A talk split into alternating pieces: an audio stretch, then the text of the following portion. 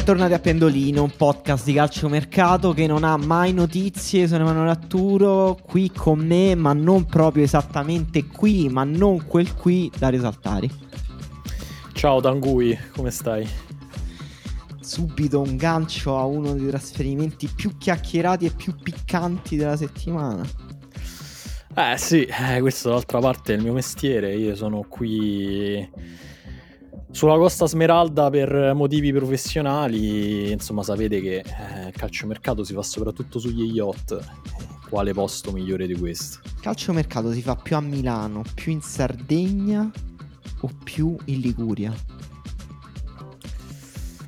Io, secondo me più in Sardegna, so, dopo aver sentito tutti gli aneddoti di preziosi sulle trattative concluse in barca, io direi più Sardegna. Incredibile, quanto mi manca preziosi. Questa è la parte di pendolino in cui non c'è Marco. Ah, giusto, questa è la parte in cui non c'è Marco. Eh, anche Marco d'altra parte non c'è, non è, non è lì con te, giusto? Cioè è andato via, cioè, mm, se n'è andato. No, invece Marco è qui. Ciao Ah, Marco. Ciao Emanuele, in questo caso anche ciao Dario. Ciao Per una Marco. volta, perché di solito io non saluto mai Dario perché comunque accanto a me lo vedo tutto il giorno. Mi sembra, mi sembra inutile salutarlo anche in puntata. In questo caso lo saluto e ho subito una domanda per lui. Ah, Ma questa Costa è, si è ribaltata la situazione. Eh. Sì, no, ero molto curioso. Costa Smeralda perché è davvero del colore dello smeraldo. Cioè, c'è una. Ti posso confermare di sì. Ma l'acqua un- o, la... o la vegetazione? No, le, le rocce. Cioè, le Le rocce, sono rocce. tutti smeraldi incastonati E- che e- poi e danno che quella. colore è uno smeraldo? Pro- probabilmente, io, Verde. probabilmente io e te moriremo senza aver mai visto uno smeraldo. Possiamo dire questa cosa. È, è verde perché devi sapere che in Sardegna non c'è vegetazione. E il verde che vedi tu da lontano sulla costa sono gli smeraldi per l'appunto. Ma questa cosa che si dice che ci- quando vai in Sardegna, vai per le strade, ci sono i cartelli sparati, è uno stereotipo per gettare fango su- sulla Sardegna, sui sardi in generale. Non è vero. Guarda, dove sto io non ci sono sardi, quindi mm, non esistono cartelli sparati. Però io mi Ah, ricordo quella è la zona andai... che è tutta privatizzata. Tu hai comprato una Sì. parte lì di, di- di- Sì. territorio. Esatto, esatto, sì, abbiamo... si chiama land grabbing in termine scientifico. E... Sì, lo so perché ho un mia mio amico che- so se c'è presente. Sì, sì, ho un mio amico che sta comprando dei pezzi di Siberia. Ah, eh, beh, sì, questa è la, Comunque- la nuova, nuova frontiera. Questa. Comunque non credo si dica cartelli sparati, si dice cartelli a cui hanno sparato, no? Noi Ah, anche- perché tu sei siamo antimeridionalista. podcast- certo, ah, no, tu no, sei contro il meridione. no, noi siamo Tu odi le persone meridionali, odi Napoli, sei quello che facevi i cori contro noi siamo Napoli, i sei quella del- persona là. Siamo i Va manzi bene, del va bene. 2022 che hanno sì, 2022. Tra l'altro io vorrei specificare che la Sardegna non è meridione. Non so se questo può aiutare, può rendere Marco più a suo può mettere Marco più a suo agio. No, io sicuramente voglio mettere Marco a disagio su questo. eh, faremo tutta una prima parte di puntata dedicata alle squadre del sud proprio contro Marco, a cui però pongo una questione. Marco, hai presente la morte? Guarda, in, in questi giorni l'ho, l'ho avuta più presente del solito. Mi dispiace. No, ma in, in positivo. Ma Così, perché sei andato al palio di fermo, Marco? No, no, no, non per quello, non per quello. Sei andato al palio di fermo? Sono passato al palio di fermo, diciamo, non sono Cioè, hai corso al palio di fermo? Ho corso al palio di fermo. Ma chi ha vinto? Eh, Non hai, non hai vinto te al palio di fermo, scusa. No, no, io non ho vinto, sono stato eliminato in batteria. Cos'è? Coi polli? Batteria, tipo, che ne so, hai visto eh, pure eh, Jacobs. Ultimamente salutiamo Marcel, che è, Ciao, un grande, Marcel. Ciao Marcel. Che è un grande corridore, non un amico di Pendolino che non sa neanche cosa sia. E, però si fa batteria e poi finale. Io sono stato eliminato prima della finale. Ho capito, ho capito, vabbè, però bello. Sì, Più bella a fermo, più bella Ascoli. più bella Ascoli. Ma Vivresti Marco, tra l'altro, Vivrei ad Ascoli. uh, forse sì, forse sì. Tra l'altro mi hanno detto che hai trovato quella famosa piazza, o sbaglio? Ho trovato quella famosa piazza, ma non posso dire dove si trova. È un No, no, segreto. vabbè. L'importante è che l'hai trovata, tipo il, eh, il teschio di, di Indiana Jones, insomma, l'hai trovato. Sì. Ma hai trovato una piazza da cui si vede lo stadio? Ho trovato una piazza da cui si vede uno stadio. Però non per forza lo di Ask. Non- forse non avevo mai specificato. A me una persona mi ha detto c'è eh, uno stadio a Ascoli da cui si vede una piazza. Che comunque è anche una possibile. Che potrebbe essere la piazza di cui parli storia. tu. Sì, sì, Comunque, la morte. la morte. Ehm, tu hai paura della morte? Eh, diciamo di sì. Più sì che no, come si dice? Più sì che no. Ma cioè, quanto spesso ti capita di pensare alla morte? No, no, non tanto spesso, però tipo me ne accorgo, che ne so, quando vedo gente che fa eh, cose difficili. Tipo l'altro giorno c'era uno che faceva sci d'acqua nel canale di Venezia. Io la prima cosa che penso, penso tipo questa cosa, penso che cioè, se la facessi potrei, il rischio di morire sarebbe molto alto. Ok, quindi pre- pensi proprio a un decesso fisico, cioè non, non è una sensazione Quella- più tipo angoscia esistenziale, tipo che ne so, stai guardando un film un po' drammatico, un po' angosciante che ti ricorda delle situazioni un po' spiacevoli che può vivere un essere umano e hai una sgradevolezza dentro, un malumore e poi dici che cos'è questo malumore, ti compare eh, la nuvoletta eh, con dentro la faccia di Franco Battiato e ti dice questa è la paura della morte. Sì, ma non è mai scatenato dall'arte. Mai non, dall'arte. dai, mai dalla- non dai film, non dai quadri, non dal... Dario, tu pensi alla morte spesso? Molto, io sopra la testata del mio letto, in camera mia, ho un'enorme riproduzione del quadro di Bruegel che è chiamato Il trionfo della morte, che è una serie di, diciamo, una rappresentazione di una battaglia fra vivi e morti, in cui ovviamente stanno vincendo i morti. Per questo Dario è una Ma persona che ha... Bruegel, quello del Verona. No, come si Sì, chiamava? sì, sì, Ah. quello. Quello non era Rueg. Kevin No, Bruegel. Kevin Bru... Ah, Difensore? no, quello era Briegel. Brigel. Ma non è, ma non è vera, smetti. Verona Puoi dire anche che, che ti sei sbagliato, Marco, dai. Sì, c'era... Briegel era un giocatore del Verona Del Verona scudettato, va bene. Stavi, s- vabbè, stavi pensando al Verona dello scudetto in questo momento, Marco. Ci sto credendo. Eh, Certo, io penso a due cose molto. La morte e il Verona dello scudetto. Dario comunque ha accettato la morte come parte della vita. Eh, comunque, sì, sì, confermo. Quest- questo è anche il nostro destino. Ehm, quindi arriva eh, Dio e ti dice eh, semplicemente: Marco, vuoi ricoprire per me l'incarico della morte? Cosa si intende per incarico della morte? Tanto 8 ore al giorno, non di più. Ot- O- otto vabbè, otto ore- sono botto. 8 ore al giorno. Vabbè, me- è Otto. meno di quanto lavoro io oggi, Marco. Ma Comunque, quan- calcola. quan- quanti giorni a settimana? 5 su 7. 5 su 7? Eh, cinque vabbè, su molto meno di quanto lavori ore, adesso. 40 ore settimanali. Sì, Va bene, ok. 40 ore Vabbè. settimanali, uno stipendio medio basso, cioè 1500-1600, diciamo. Ah. Quatt- quatt- 14 mensilità, con tredicesima e quattordicesima. Mm.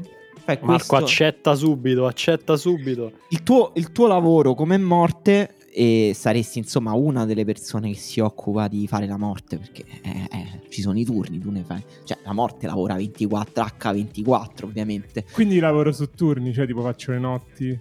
Sì, sì, sì, certo. Eh, però non c'ho i straordinari, cioè tipo di solito... No, no, no, no. No, no, no, quindi No, pure no, se faccio la notte è comunque uguale. è un'organizzazione Marco Vabbè, millenaria quella della Vabbè, morte. vabbè, cioè, per capire, per eh, non, capire. non è che ci stanno i buchi, di- di- di- non, non stai mai sotto organico. Cioè, comunque Dio c'ha un'organizzazione veramente puntuale su questo. Non ti devi preoccupare di niente.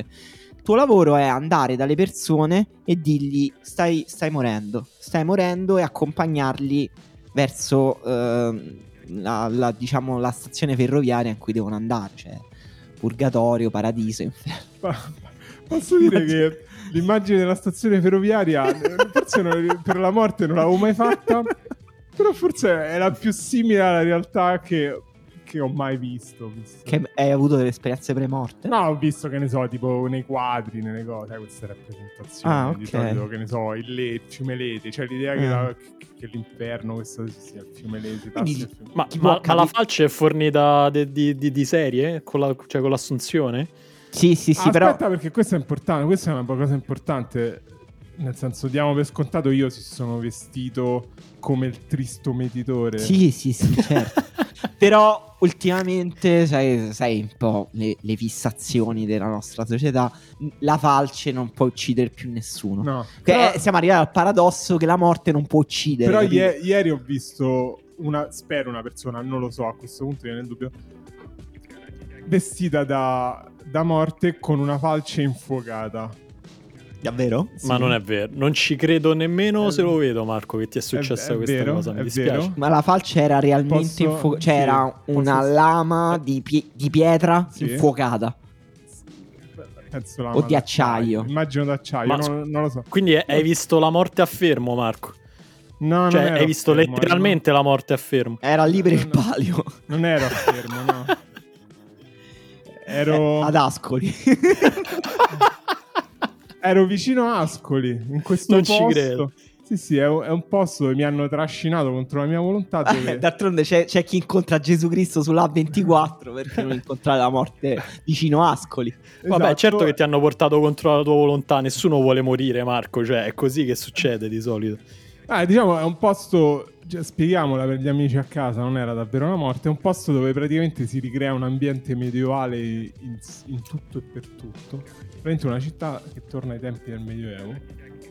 Ah, interessante. Ah, perché Reali- al Medioevo c'era la morte che girava così, ne- nelle stradine del- delle città medievali. Pe- penso di sì, penso di sì. Non lo so, io tutto quello che so sulla- sul Medioevo l'ho imparato guardando Robin Hood, il principe dei ladri. E mi bastava, mi bastava. Quello con bello sguardo. No, è quello, sì. No, quello è... È- quello, quello quello è- no, quello è quello, quello con eh, Principe in calzamaglia. Ah, Eh, un uomo in Hood, calzamaglia. Un uomo in quello- calzamaglia. È quello con Kevin Costner. Ah, ah, quello è quello serio, quindi. Sì, Ok. Ti piace Robin Hood come figura storica? molto. Credi più all'esistenza di Robin Hood o di Gesù Cristo? Storica intendo, eh. St- storica, storica Gesù Cristo. Ah sì? Sì. Cioè, non credi a Robin Hood? Mm, no. No, Sei un negazionista dei... No, perché di comunque io l'ho, l'ho imparato a conoscere come volpe, non credo... Ah sì. Ma Dario, se- secondo te Robin Hood è comunista? Era comunista? Socialista, Ah, non lo so come... Diciamo mh, di sinistra italiana, ma adesso comunista eh, non si può più dire pubblicamente. Ah, de- de- un democratico, eh? comunista ha detto Era- Berlusconi l'altro giorno, mi hai sentito? Un, un- un- un elettore di Fratoianni, ecco, diciamo così. Robin Hood. sì. Vabbè, Marco, quindi fai questa cosa, vai dalle persone, quindi ti può capitare anche con una persona che conosci che vai lì e dici mi dispiace, devi morire. E, e tu lo prendi, lo accompagni. Mm, non- ovviamente non c'è opposizione perché Ma- tu hai. Macchina a piedi? a piedi. A piedi. A piedi, però meglio, hai, meglio, hai- meglio, meglio a piedi, meglio cioè comunque hai dei poteri speciali, Sì, eccetera. sì, cioè sì, non è che poi camminare. non è che fai tipo che ne so, la via francigena per andare a, No, a no, ammazzare no, qualcuno. ok. Ehm, quindi questo, questo è il tuo lavoro, questa è la tua vita, però per sempre, perché quello che hai in cambio è l'immortalità. Ah, io in cambio l'immortalità. Sì. Ah, quindi non solo la quattordicesima, pure l'immortalità. Quindi Sì. non vado in pensione, però. No, no, lavori per sempre e fai sempre il lavoro della morte. Bu- buon punto, Marco. Ti hanno sindacalizzato bene, devo dire. Ferie? No. Niente No, ferie. no, ferie sì, Ferie, scusa, ferie, scusa, ferie, scusa, ferie. sì, sì, sì. Un paio di Beh, settimane. mm, anche tre. Tre. Sì, sì, comunque beh, c'è un bel contratto, eh. Tutta la vita, cioè tutta la vita, l'eternità, diciamo. Tutta l- eh, eh, comunque hai dei vantaggi, nel senso non morire. Eh sì. Lo svantaggio è un po' dare la morte a tutti gli altri per sempre. Ti dirò, ti dirò, quello non è neanche così uno svantaggio. Una volta che c'è, cioè, può esserlo all'inizio, è come tutti i lavori. all'inizio- Però per sé, cioè, comunque Eh, l'idea dell'immortalità è tosta. brutta, l'immortalità è brutta, è un pensiero Ma brutto. eh, io non ho capito però, dalla morte nel senso che informa la persona che sta per morire oppure con la falce proprio deve tipo recidere No. l'anima da questo mondo? No, no, no, accompagna l'anima So- verso l'aldilà. So praticamente un postino. Sì, sì, esatto. Sei Ok. praticamente un postino. Comunque, sì. me- Messier- Però comunque è un momento sgradevole, nel senso... No, no, no, certo, certo. Cioè, poi le persone magari non lo sanno che devono morire. Eh no, certo. Cioè, puoi cogliere anche persone bambini, cioè... Eh... Ah, è vero, questo non ci avevo pensato. Vabbè, gli puoi dire, vuoi fare una battuta su ma non quello e vedrai che gli torna subito il Ma sorriso, tu, tu però non è che li uccidi, eh. Cioè, No, tu porti vabbè, solo il certo, messaggio. certo, certo. eh. Ma infatti, cioè, Cioè, com- però ti vivi la loro reazione, diciamo. ma, ma poi alla fine diventa come cioè, i dottori. Se li vedi i dottori a un certo Eh, punto forse sì. si, gli, gli cresce il pelo sullo stomaco. Quindi accetti, mi sembra di capire No, che tu no, stai il per problema, accettare. Il problema è l'immortalità. Quello è il Quello problema. è un grosso Eh, lo so. problema. Cioè, perché a un certo punto, tra l'altro, considerando che da i, i 36 anni che ho vissuto fin qui, non è che il mondo sia andato verso, sai, dici, oh, mi vado a vedere il picco del mondo, tipo che ne so, Messi a 22-23 anni. Pensa che È stato quello il vedere- picco del mondo, Marco? eh sì, penso, sai, sai che una- non abbiamo tempo di discuterne, ma si potrebbe discuterne a riguardo. ok, una teoria Ne- interessante. Mentre adesso siamo nella fase discendente, però poi mi rivedrei anche la risalita. No, no, no, ho- no, l'immortalità no, no, troppo. Non voglio essere... Ma non ho capito una cosa, ma rimarrebbe così come adesso oppure tipo Eh, invecchierebbe sì. a un ritmo lentissimo? Spero di sì, no, rimango così. Rimane Eh. così, cioè a 30, 30 anni per sempre. Vabbè, allora scusami sì? Marco, eh, questo è un grosso vantaggio, scusami. Sì, però poi ti annoi, cioè nel senso... Cioè sei comunque nel picco della tua vita, un po' come Messi a 20 anni. A parte purtroppo non sono più nel picco della mia vita, eh, però diciamo non, sono, comunque ancora in una buona fase. Però no, no, mi annoierei troppo, basta. Niente eternità. Eh, tra l'altro prende, mille- prende 1400 euro al mese, io capisco, figurati, lavoro pubblico, lavoro statale, chiamiamolo così, perfetto. Eh, tra No. l'altro, cioè, non è che dici lavoro statale in Italia che sarà, cioè, tra vent'anni sarà stato fallito, cioè, comunque con la morte, cioè, comunque, non lo so, adesso non, non voglio fare previsioni, non voglio portare sfortuna alla morte, ma mi sembra difficile che possa fallire da qui ai prossimi anni. Metti che Bezos inventa questa pillola dell'immortalità. Eh, no, quello sì, quello è sempre una possibilità, effettivamente. Però, Eh, vabbè, preferiresti fare il social media, social media manager di Taffo per i prossimi 30 anni, Marco, a 2500 euro al No, mese? no, quello non lo Ah, voglio lo fare vedi? mai. Ah, non è che Anche c'è perché- un... Non è che devo lavorare per forza, ancora, ancora con questa mentalità... Quindi no, comunque tu non hai accettato, mettiamo No, a non ho referto questo, quindi... Devo dire, forse Vabbè. sta più difficile da non E allora ti tocca no? continuare a fare questo podcast con noi per vivere, Marco. Eh, podcast in cui incredibilmente ogni tanto si parla anche di calciomercato. E mm, beh, questa è la fase dei temi seri, ragazzi. E eh, non c'è squadra che ha preso più serio il calciomercato in quest'ultima settimana del Napoli, che è passato da essere, eh, come dire, il gigante con i piedi d'argilla eh, a essere il gigante con i piedi di ferro. Cioè, Ah, nel senso, sì? ha fatto. Sì, ha fatto tanti bei acquisti, no? Cioè, ha preso Don Belé dal Tottenham in prestito con diritto di riscatto, ha praticamente chiuso Raspadori dal Sassuolo e eh, ha chiuso anche eh, Giovanni Simeone dal Verona, finalmente una trattativa che andava avanti da circa tre ere geologiche è andato, già si è tagliato i capelli, ho visto a Napoli alla- al barbiere dei, dei- dei giocatori del Napoli, quindi si è subito integrato.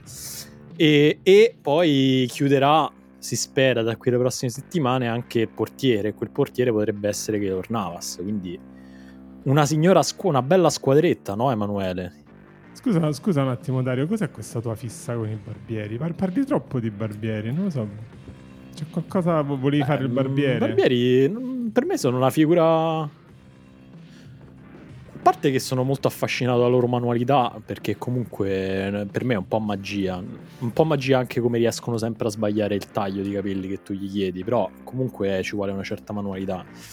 E, ehm, e poi non lo so, cioè col barbiere, col fatto che, sei, che, ti senti sempre in obbligo di parlare, si crea sempre quel rapporto, comunque si crea cer- sempre una certa intimità, perché c'è sempre un senso di, di obbligo nei confronti della, perso- della persona che ti sta tagliando i capelli. Non so tu che rapporto hai col barbiere, Marco. Nessun tipo di rapporto. Come con la maggior parte Zero, degli esseri umani cui, da cui attingo per beni e servizi. Sì, io sono per... Uh, una totale desensibilizzazione di queste cose. Tipo il cameriere non mi deve parlare, il barbiere non mi deve parlare, quello a cui faccio la fila alla posta non mi deve parlare. Ma è per Bello, questo che bella, non ti bella idea di capelli. Marco. Esattamente per questo. No, vabbè, comunque invece Simeone ci è andato e mi sembra anche molto contento al barbiere e mi sembra che il Napoli zitto zitto 4-4, come si dice a Como eh, si è fatta la, una bella squadretta ed è tornato alla carica per eh, i, diciamo le prime quattro posizioni del campionato o no? Beh, tornato alla carica delle prime quattro posizioni di campionato eh, come dire, secondo me ci stava anche prima. Ehm, eh, eh. Cioè, secondo me con questi acquisti va, va un po' oltre, nel senso diventa una squadra che è un leggermente inferiore forse a Juve, Inter e Milan, ma comunque superiore a Lazio, Roma e Atalanta. Hai per caso fatto una griglia? Hai appena fatto una griglia, sbaglio? Ho appena fatto una griglia che è in continuo eh. movimento, però uh, voglio un attimo vedere come si chiude questa rosa a fine mercato perché non ci sto capendo un granché. Uh, perché comunque Ndombele arriva al posto di Fabian Ruiz dire che tra Don Bele al posto di Fabio Ruiz il Napoli migliora al 100% non sarei proprio sicurissimo, nel senso che io sono un grande fan di Dembélé, sì, sì di, di Dombele, scusate. Ma anche però, di Dembélé. Di tutti Dembélé, certo. Eh. E, però eh, comunque in Dombele non possiamo neanche ignorare che sono tre anni che non gioca praticamente. Fabio Ruiz invece era uno dei giocatori più importanti del Napoli l'anno scorso. Quindi mh, mm, anzi cioè, sarei un po' preoccupato per questo. Uh, il portiere non è ancora arrivato, io non ci credo moltissimo che arrivi Kelor Navas e comunque passare da Spina a Meret è un altro rischio, cioè non è detto che vada male, però è un altro rischio. E gli altri giocatori, cioè alla fine sono arrivati Simeone, Raspadori, Cravastelia al posto di Insigne, Mertens, Petagna. Mm, Napoli è più fresco, si è rinnovato, e se è migliorato o non è migliorato, credo che nessuno può dirlo adesso. Cioè, stiamo parlando. Eh vabbè, però scusami, cioè, Mertens, sei comunque in un par- podcast di calciomercato, ma Emanuele, non è che puoi dire, eh, nessuno può dirlo. Tu puoi allora, dirlo. Allora, allora, vabbè, io, allora, se, allora, se, io interpreto, che ne so, quello che scrive sull'ultimo uomo, dico il Napoli, allora può competere lo scudetto. Gravastella è il miglior giocatore della Serie A. eh, sono, Ra- Raspadori è il miglior italiano che c'è in circolazione. Simeone eh, batte gli expected goals come nessun altro se uso un non pensiero so, un hai, tantino meno so entusiasta. Hai sempre questa credine nei confronti della rivista che dirigi, Emanuele. non, non capisco. C'è qualcosa di inconscio che vorrei scavare, insomma. No, no, stavo, stavo scherzando, però no, son, cioè, sono, sono nel pensiero che è un po' complicato fare previsioni sul Napoli perché comunque cioè, ha cambiato troppo, cioè ha cambiato, Posso... cioè non troppo nel senso che ha sbagliato, lo diciamo all'inizio del mercato, il Napoli doveva rinnovarsi, lo ha fatto e l'ha fatto secondo me in modo super interessante, prendendo un sacco di giocatori sia dal mercato interno che, che esterno molto interessanti e una squadra figa di cui sono super curioso. Però dire è forte o non è forte non lo so. Eh, ovviamente per me, cioè come ricchezza della rosa mi sembra un po' meglio della Roma, per esempio, in questo momento, della Lazio. Però ecco, non... ci stanno comunque troppe incognite per capire se può giocarci lo scudetto. Fatto, Mi lancio fatto... questa provocazione, cioè che secondo me il Napoli non è più o meno forte rispetto al scorso anno, però potrebbe essere più adatto alle idee di Spalletti di quanto non fosse lo scorso anno. Cioè, Ndombele è un giocatore molto di conduzione, molto verticale, che si associa secondo me bene con uh, Anghissa che, che, ha caratteristiche simili. E, um, Cravastelli abbiamo detto pure uh, può, può, migliorare la qualità sulla tre quarti anche perché Insigne possiamo dire ormai era a cottura, arrivato al tempo di cottura e, e anche Kim Minjae che hanno preso al centro della difesa secondo me è vero che insomma sostituire Koulibaly sarà molto difficile però può diciamo permettere a Spalletti di continuare a difendere quella difesa molto alta. E Simeone pure alla fine come backup di, di Osimen per me può, può incastrarsi bene anche qui perché ha caratteristiche paradossalmente simili a Osimen, grande lavoro senza palla, grandi tagli in profondità, finalizzazione che da vedere se terrà i, i ritmi infernali dello scorso anno, però secondo me può funzionare. Non so, Marco stava aggiungendo qualcosa prima. Sì, sì, io stavo aggiungendo che ha fatto un po' come fece la Juventus a un certo punto dove eh, pensò che l'idea per vincere lo scudetto era fare una rosa di 16-17 titolari, che proprio avevi difficoltà a dire qual è l'11 titolare, quale schiero, chi è meglio, cioè arrivasse anche eh, Raspadori, Simeone, cioè, soprattutto in attacco. Eh, è proprio difficile dire Ok, Raspadori questo... è fatto comunque. Eh. eh sì, sì, nel senso, vabbè, nel senso cioè, si arrivasse, però diciamo. Soprattutto in attacco è proprio difficile dire questi sono i titolari, queste sono le riserve. Immagino che un po' vedrà Spalletti in base a stato di forma. Forse una cosa che al Napoli mancava, magari ha perso un po' nel valore dell'11, perché comunque per me sostituire Koulibaly è decisamente è impossibile per una squadra come il Napoli però ad esempio pure, a parte l'ho vista la prima giornata a Napoli, ha giocato benissimo, mi sembra una squadra eh, che sta raggiungendo forse il picco della maturità. Il picco del mondo? Esatto. Tipo, anche lo Botka, in teoria diciamo che Ndombele dovrebbe andare a occupare quella posizione, si potrebbe cambiare un centrocampo a due con chissà possono giocare tutte e tre, non lo so, questo poi deciderà Spalletti però lo Botka mi sembra sinceramente un centrocampista da squadra fo- forte, da squadra forte. Molto forte, sì, è vero, molto forte lo Botka. E aggiungerò uh, un'ulteriore aberrazione a questo pensiero, cioè che secondo me Fabio Ruiz era leggermente sopravvalutato. Ah, come mai? Non lo so, è un giocatore molto intelligente anche discretamente tecnico, cioè una tecnica di alto livello, ma secondo me poco, eh, poco incisivo, non so come dire, non è un giocatore totalmente di sistema, cioè un giocatore che può inserire in una squadra con un attacco posizionale super definito, super eh, ordinato, né un giocatore che può sopravvivere in spazi ampi, nel caos, che un po' una via, una buonissima via di mezzo che però secondo me non ti, non, non ti, rende sempre la squadra un po' né carne né pesce, invece secondo me con, con, gli acquisti che ha fatto il Napoli hanno preso secondo me una direzione molto più chiara come, diciamo, come squadra. Mm, ma mh, mm, Fabio Ruiz secondo me era molto invece molto incisivo su, sulla tre quarti negli ultimi metri. C'è un giocatore che ha fatto 7 gol l'anno scorso comunque, una cosa che cioè, un centrocampista è difficile, cioè è difficile fare 7 gol per un centrocampista, cioè Dombele non credo abbia mai segnato 7 gol in carriera in una stagione. Però è vero, che, cioè, è vero che è interessante a livello di caratteristiche tattiche, anche se Ndombele, ecco, la questione è un po' come arriva al Napoli. Chissà cosa ha fatto Ndombele negli ultimi anni. Chissà Però se è ancora un giocatore di calcio, dirà Chissà. qualcuno. No, perché l'anno scorso è andato a Lione, e che era un po' la sua comfort zone. Di solito queste cose funzionano sempre. Cioè, il giocatore che torna dove è stato felice.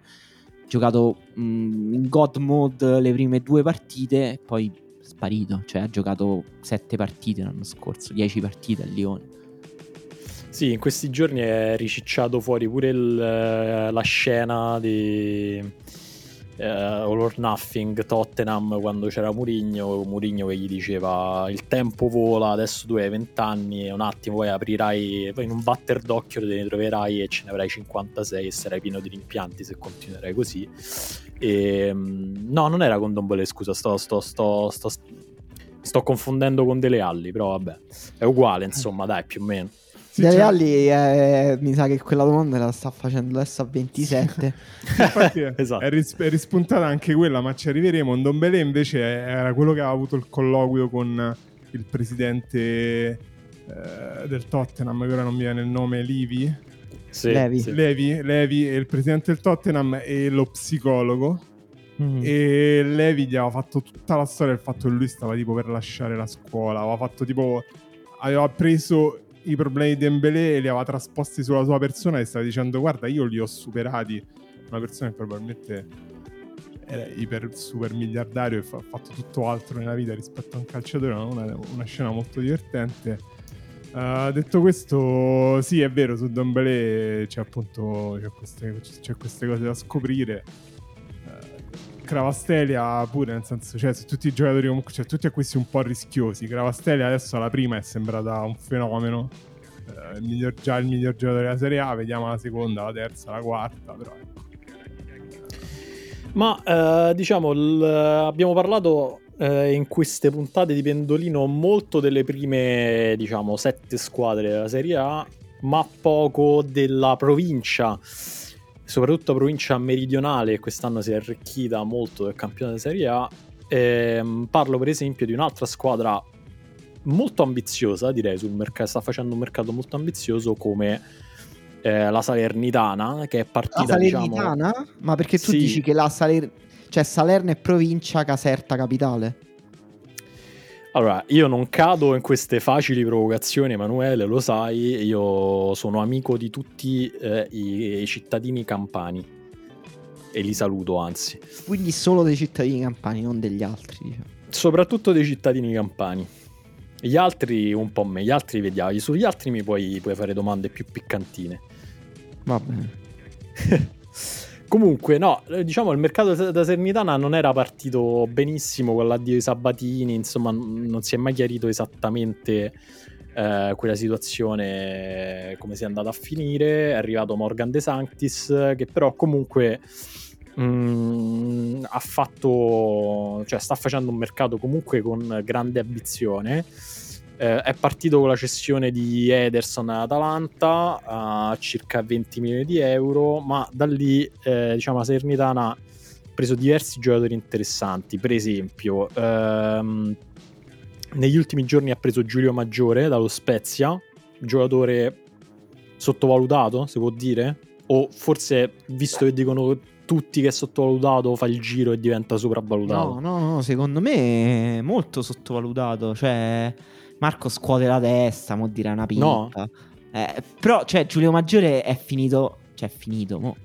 È interessante Pippa che sia andato alla Salernitana, però, insomma, è, un giocatore che credo sia stato pure convocato in nazionale, che mm, sembrava un po'... Non dico andare in una squadra di prima fascia, però arri- andare in una squadra tipo Torino, Fiorentina, quel tipo di squadre della classe media invece è, andato, è passato da una squadra che lotta per non retrocedere a un'altra squadra che lotta per non retrocedere. Quindi sottovalutato per me, dai. Ufficialmente sottovalutato. Comunque no, 4 milioni e mezzo di euro. Ma va bene. Sì, cioè so- sopravvalutato per te, Marco. Beh, a questo punto facciamo che tra chi lo so sopravvaluta e chi lo sottovaluta giustamente valutato. Comunque anche l'anno scorso non ha giocato tantissimo. Uh, effettivamente cioè, cioè, magari c'è anche un motivo tecnico per cui è andato alla Salernitana e non appunto il Torino che sembrava invece volerlo comprare. Vabbè, questi sono i discorsi, tipo se la realtà va in un senso ci sarà una ragione, tipo il mercato ha sempre ragione, no? Il mercato ha sempre ragione, è quello su cui si basa la nostra società, no? No, no, no. no eh, se, magari si basa la società, ma non Pendolino che è un podcast di sognatori. Marco, Marco, è più forte Giulio Maggiore adesso o tu nel picco della tua vita? Giulio Maggiore adesso. Bene, allora ottimo acquisto della Salernitana direi. Eh, Salernitana che poi ha preso anche Bradaric da Lille, 5 milioni di euro. ha preso il grande Diego Valencia dalla Università Cattolica, di cui si, va, si dice un gran bene, questa è la cosa che dicono quando non sai assolutamente nulla di questo giocatore. Giocatore che tra l'altro possiamo dire ha sempre la stessa identica faccia in tutte le foto che appaiono sui canali ufficiali della Salernitana. E è arrivato pure Tony Vilena, questo avevamo già parlato nell'ultima, nell'ultima puntata di Pendolino, dall'Espagnol. E ehm, quindi, vabbè, vi chiedo dove la, dove la poniamo questa Salernitana? È così si è, si è, tirata fuori dalle sabbie del, della lotta retrocessione? Per me, anche vedendo la, la, cosa più assurda di questo calciomercato, vedendo la partita della prima giornata, è il fatto che Tony Milena e anche Candreva, che tra l'altro... Candreva, ah, Candreva, tipo, giusto, scusate. Pure questo è stato un trasferimento strano, un po' questo è la Salernitana, perché comunque Candreva l'anno scorso era uno dei, se non il giocatore più importante della Sampdoria, uno dei più importanti. Anche quest'anno eh, alla Sampdoria avevano detto che Andrea è fondamentale quando il Monza sembrava volerci investire, però il Monza sta facendo un mercato da Europa League, c'aveva senso che Andrea gli diceva io voglio andare al Monza. Poi così dal giorno alla notte, tac, Salernitana, dopo, dopo 24 ore eh, Candreva e Vilena in campo titolari, sembravano i giocatori più importanti della Salernitana cioè tipo ah, facevano tutto loro, avevano un peso, eh, responsabilità creative fortissime. Che... Sì, è vero, eh, anche perché poi la Salernitana ha perso i due, i due, giocatori più importanti anche tatticamente, cioè Duric e um, Ederson. Cioè Ederson era una mezzala di strappi, molto forte sulle seconde palle per esempio e Djuric era un giocatore da 9-10 duelli aerei a partita ed era una scorciatoia tattica troppo importante per la squadra. Quindi adesso cioè, Nicola dovrà proprio ripensare totalmente la squadra. È arrivato pure Lovato, che non hai citato se non sbaglio. Che Lovato, Giusto, sì. che secondo me invece sarà proprio decisivo un po' come giocherà perché l'anno scorso ha fatto una brutta stagione. Due anni fa con Juric al Verona, una grande stagione e bisogna vedere se è un giocatore che permetterà al alla Salernitana di accorciare un po' il campo in avanti, di difendere un po' più in avanti, di essere un po' più efficace nei duelli individuali, perché è una squadra che mm, pure con la Roma io ho visto cioè con una qualità in campo superiore all'anno scorso, alla Salernitana dell'anno scorso. Comunque Vilena e Candreva sono due lussi proprio. C'è Boinen pure, eh, Bradaric mediano, comunque che in Serie A ci sta bene. Però dietro una Hanno squadra anche riscattato Pasquale da... Mazzocchi, che è uno dei migliori terzini eh. della Serie A. No, no, Mazzocchi pure con la Roma ha fatto una bella partita offensiva, però difensivamente molto fragile la Salernitana per sì. ora, quindi secondo me un equilibrio un po' complicato da trovare, però come mezzi meglio delle peggiori del campionato. Diet- dietro giocava questo Bron, però lui tipo chi è questo? Uscito. Ma pare... non quel Bron uh, di Game of Thrones, ricordiamo. Esatto. No, no, quel Bron. Ah, quel Bron. Quel Bron sì. Che comunque giocava nel Metz in... Uh... Ah, è quel Bron. Quel sì, Bron, sì. ok. Giocava nel Metz un milione di euro e passa la paura il tuo terzo centrale, il tuo braccetto centrale. Però mi, mi hanno scritto proprio ora degli amici di Salerno che eh, Dia è in città attaccante del Villarreal, forse vi ricorderete di lui per aver eh, partecipato in maniera un ah, po' estemporanea.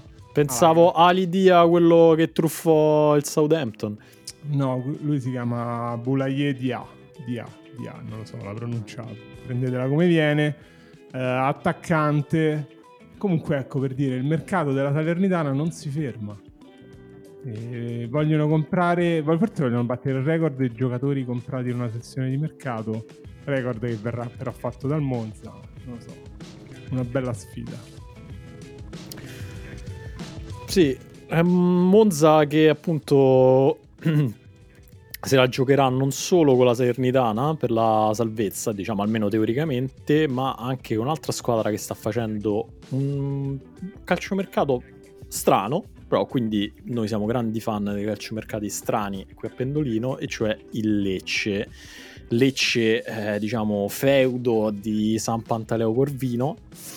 che ha preso tanti giocatori interessanti. Io, per esempio, nella prima partita contro l'Inter, che ho visto un po' a Mozzico e Bocconi, mi è sembrato che Christian Bistrovic, come avevo previsto, è un ottimo giocatore. E, um, vabbè, è arrivato Daniel Samek, di cui abbiamo già parlato a Slavia Praga. Eh, dalla Roma Under 19, questo Joel Volkerling Person, di cui abbiamo già fatto della facile ironia. Federico Di Francesco, che anche è un cosiddetto giocatore eh, di categoria, e, um, e Mercetin dal Verona in prestito pure, e Frabotta dalla Juve, insomma. Non so se pure voi dalla prima partita dell'Inter siete stati piacevolmente impressionati da Lecce, avete un po' cambiato idea sulla sua sicura retrocessione. chi è che ha mai avuto l'idea della sicura retrocessione del Lecce? Beh, ne parlavi te in privato, ti vabbè mi raccomando non tirate fuori questo argomento in diretta, però lo sai che insomma, io non mi piego a questi, a questi diktat. No, vabbè, rosa, rosa, di Corvino, quindi rosa per forza figa, cioè ci stanno un sacco di giocatori che non avevamo mai visto e che tra l'altro sembrano tutti azzeccati, cioè Hassan Sisei eh, preso dallo Zurigo e ha segnato uno dei primi palloni toccati in Serie A, un bel gol tra l'altro, veramente da grande attaccante. E grande partita di Federico Baschirotto presa dalla Serie B eh, perché giocava all'Ascoli con Sottil l'anno scorso, bella partita su Lukaku. E, ehm, mh, però ecco, non, non, lo so, Marco, tu lo vedi bene questo Lecce, cioè vedi che, che ti mangi se Lecce viene. No, è mo, mo tutto io, io ho già dato, io ho già dato, semmai tocca a voi. No, no, io dico solo occhio ai, come si dice, a, agli abbagli balneari, a questi amori di fine estate che arrivano eh, come un tornado, si trascinano tutto via e poi lasciano comunque una squadra che boh, mi, sembra, mi sembra difficile dire è questa che ha quasi pareggiato con, con l'Inter eh, e sarà questa così per tutto l'anno con questa intensità. Comunque hanno fatto una partita anche a livello proprio difensivo per una squadra piccola è difficile fare con questa applicazione per... infatti Poracci ha detto sfiga, ha detto enormemente sfiga perché poi comunque hanno preso gol all'ultimo secondo su un calcio d'angolo su una palla che è rimbalzata sull'anca di, di un essere umano però appunto avere quel tipo di concentrazione difensiva lungo tutta la stagione è difficile Dario, quanti crediti su Volkerling Person devo spendere al fantacalcio? Su 500? Ma io l'ho visto giocare l'anno scorso e eh, questo è buono, te lo dico ufficialmente, e, um, su 500 massimo, no, direi massimo 10. Ma che massimo 10? Io Tra l'altro volevo... non, è, non, è, neanche entrato contro l'Inter. no, ma più che ma altro... Invece volevo, volevo chiedere a Marco quanto ci crede Lorenzo Colombo non quel Colombo. Io, io secondo me, sì, devo dire, dopo questa prima partita, comunque il, non mi ricordo anche appena nominato Emanuele, come si chiama il centravanti arrivato allo Zurigo che ha giocato. Sì, sei. Sì, mi è sembrato abbastanza buono. Di solito, cioè, Colombo deve sperare che lui non sia, non sia abbastanza forte per avere le sue chance. A me è un tipo di attaccante che piace, quelli che tirano le bombe. Comunque è sempre al contrario di, di, quello che hai detto tu, di cui adesso neanche ricordo il nome, che era Primavera della Roma, che volevo mettere tre giocatori da comprare, da comprare a uno, ma non segnava neanche in primavera. tipo, Vabbè, adesso se, gol, se devi svelare il mio bluff subito, scusami Marco, eh, non sei una, una buona spalla. Ma, quindi, quindi è più forte Lorenzo Colombo adesso o te al picco della tua vita, Marco? Lorenzo, Lorenzo Colombo mi sembra una persona che ha talmente tanta energia che al picco della mia vita eh, poteva alzarmi con una mano e al picco della mia vita io ero abbastanza pesante. eh, ehm, comunque il fenomeno uh, del Lecce a me sem- sembrava, io ho visto la partita di Coppa Italia anche l'anno scorso della Roma con Lecce, Listoschi mi sembrava fortissimo, uh, ma il vero fenomeno pare sia Julmand Mm, ah, Julmand è vero. Julmand pare sia un giocatore da Manchester United. Sì, questo è vero. È vero. Però da Manchester United adesso, eh, non negli anni 90. Quanto, quanto ci dobbiamo spendere su Yulman su 500? Uno. Uno e basta, beh, quindi non è così forte, scusa. No, fortissimo nella vita reale, una pippa al fantacalcio. Ok. Segnato un E- gol in carriera. Un gol in carriera? Ok. Sì. E mm, vabbè, in questa carrellata di squadre bollite o semibollite che stiamo facendo questa, nella parte dei miseri, parleremo anche adesso dello Spezia del eh, subcomandante Gotti. ehm, che ha fatto un calciomercato mm, strano. A me sembra che lo Spezia cambia tantissimi giocatori, ma sempre più o meno la stessa identica squadra. Cioè, se adesso vedo gli acquisti fatti, vedo Kevin Agudelo, Arcadius Rezza, Mehdi Burabia, Al- no, Albin Ek- Ekdal non ce, non ce l'avevano, però c'avevano Viktor Kovalenko, eh, Capradossi pure mi pare che ce l'avessero già. Insomma, alla fine quelli nuovi che hanno preso sono Drongoschi in porta e Laurence Ekdal. Serp, no, Laurence Serp poi l'hanno girato, Ekdal e Daniel Maldini sostanzialmente. E allora perché stiamo a fare sta cosa? Però sta provando a comprare Questa è una bella eh, domanda. Zurkowski. Ah, bello. Ah, vabbè, quindi si è meritato una parte nei dei miseri solo perché sta provando a, a comprare Zurkowski. Quindi dovremmo parlare solo di Empoli praticamente nelle prossime puntate dei pendolini. Beh, lo Spezia è incomprensibile, ma ci stanno. Ma in realtà quasi, quasi tutte le squadre di Serie A fanno- stanno facendo un mercato incomprensibile. Hanno fatto le squadre incomprensibili, tipo ehm, Cioffi che va via dall'Udinese perché dice tipo non ci sono le premesse qui, eccetera. Eh, è andato al Verona. Che è una squadra da cui Tudor era andato via perché ha detto no, qui non ci sono le premesse. Così Cioffi è arrivato al Verona, al Verona hanno venduto tutti. All'Udinese stanno vendendo tutti, allo Spezia hanno venduto tutti. E, cioè, allo Spezia hanno venduto Maggiore e Provedel, che comunque erano due dei giocatori più importanti della rosa dell'anno scorso. Provedel in particolare. È vero che Dra- Drongoschi comunque è un acquisto interessante. E- però quello che dici tu è vero che hanno più o meno sempre gli stessi giocatori, tranne che però funzionano tipo a cicli alterni.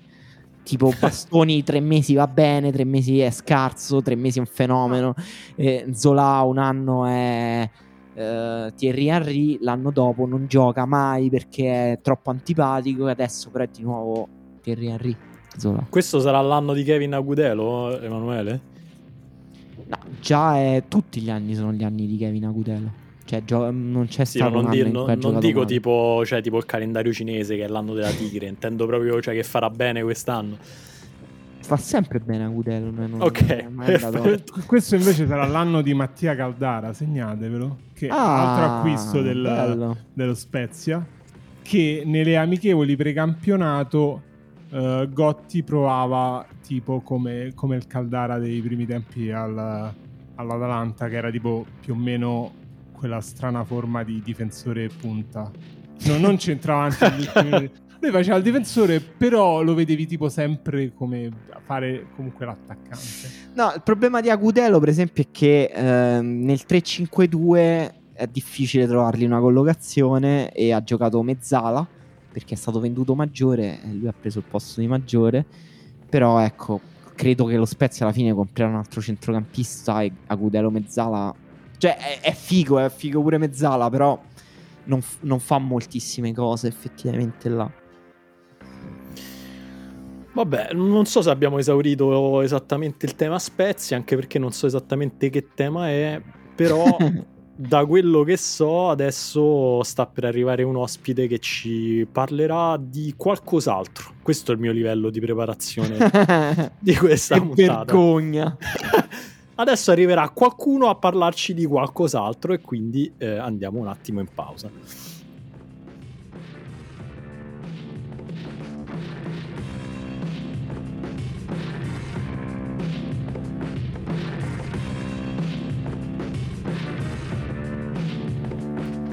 Eccoci tornati, eh, io, Dario e Marco, ma anche con un ospite d'eccezione, Roberto Scarcella, giornalista della regione, collaboratore L'Ultimo Uomo E ciao Roberto. Ciao, ciao Emanuele, ciao Dario, ciao Marco. Ciao Roberto. Ciao. Ah, Roberto vive in Svizzera e tra l'altro è- lavora nella Lega Massonica, non, cioè è un funzionario della Lega Massonica, non gioca nella Lega Massonica, non- però eh, No, conosco, conosco. conosci, eh, se- sei tifoso del Sion, se ho capito bene, è una cosa che tu riveli senza problemi questa. Sì, quella la posso dire, poi le altre cose sempre un po' com- come Dario sa bene, perché ora metto lì una cosa, eh, certe cose si possono dire, certe altre è meglio tenerle per sé se si vuole. Ah, ma è Roberto P2 Scarcella. Ecco chi era, scusate, Ecco, adesso è ricollegato. Ecco. Tessera numero. Comunque, Roberto in realtà eh, è un. Magari poi fi- f- mh, prima della fine di questa stagione di Pendolino torneremo a parlare delle Lega Massonica, che è comunque una- un, un argomento importante. Eh, Roberto ovviamente non potrà parlarne perché ha un- degli accordi di segretezza professionale su questo. Roberto è venuto a parlarci di altro oggi. Sì, io mi trovo in una località segreta qui in Svizzera, in mezzo alle montagne. Non vi posso ovviamente dire nulla di più perché sono un po' pericoloso, ma è il posto in cui vivono tutti gli allenatori disoccupati. Ora, questa è Ah. una cosa che vi posso dire. Ma, ma è, una Ah, roba di- è una roba tipo comune che girano tipo... Sì, esatto, Si ma- fanno la legna, vi- vivono la vita con i prodotti della terra. È esattamente così. Ah, ok, bello. Ma hanno il bunker perché so che in Svizzera devi avere un bunker obbligatorio a- sotto la tua casa. Sì, sì, sei obbligato ad avere un bunker e qua ovviamente ci sono, ci sono dei bunker, ci sono anche degli allenatori che sono i guardiani del bunker. Uno è Dunga